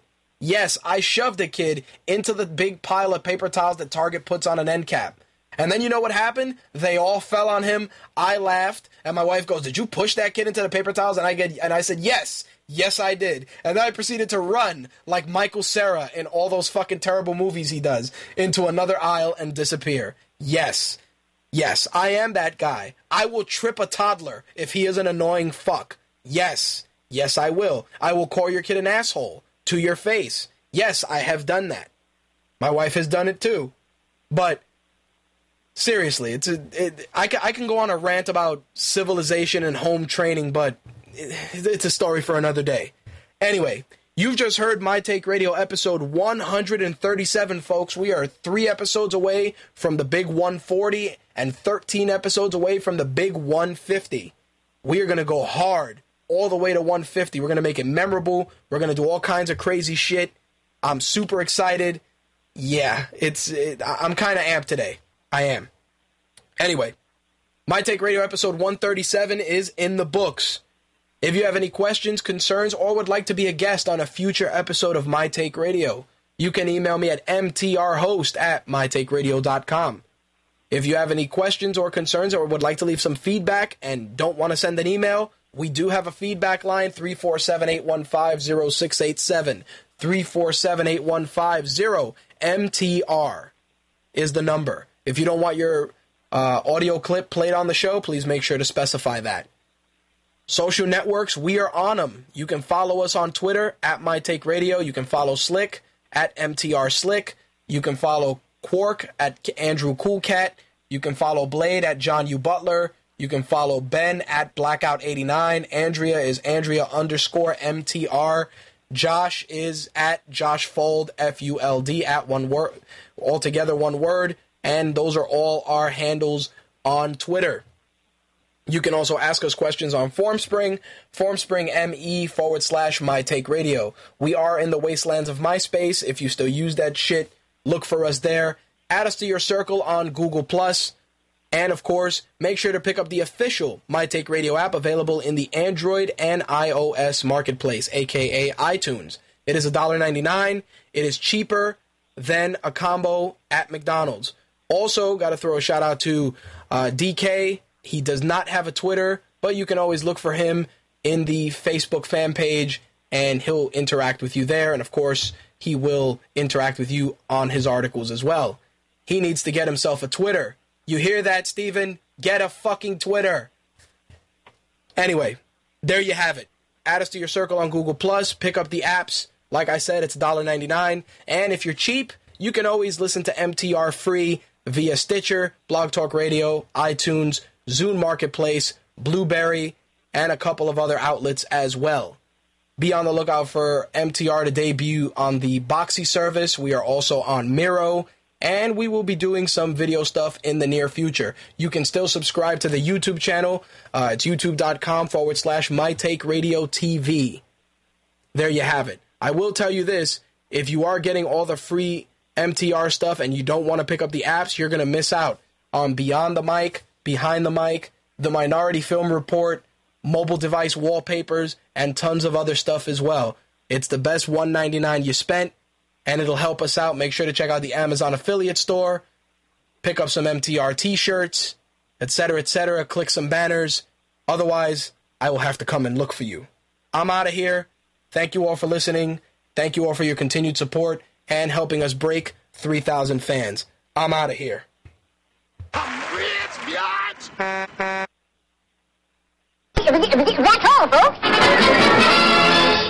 I think we are going to go out with a little bit of killer instinct since I talked about it earlier in the show, and it's going to be Trailblazer, the music for Cinder. Peace.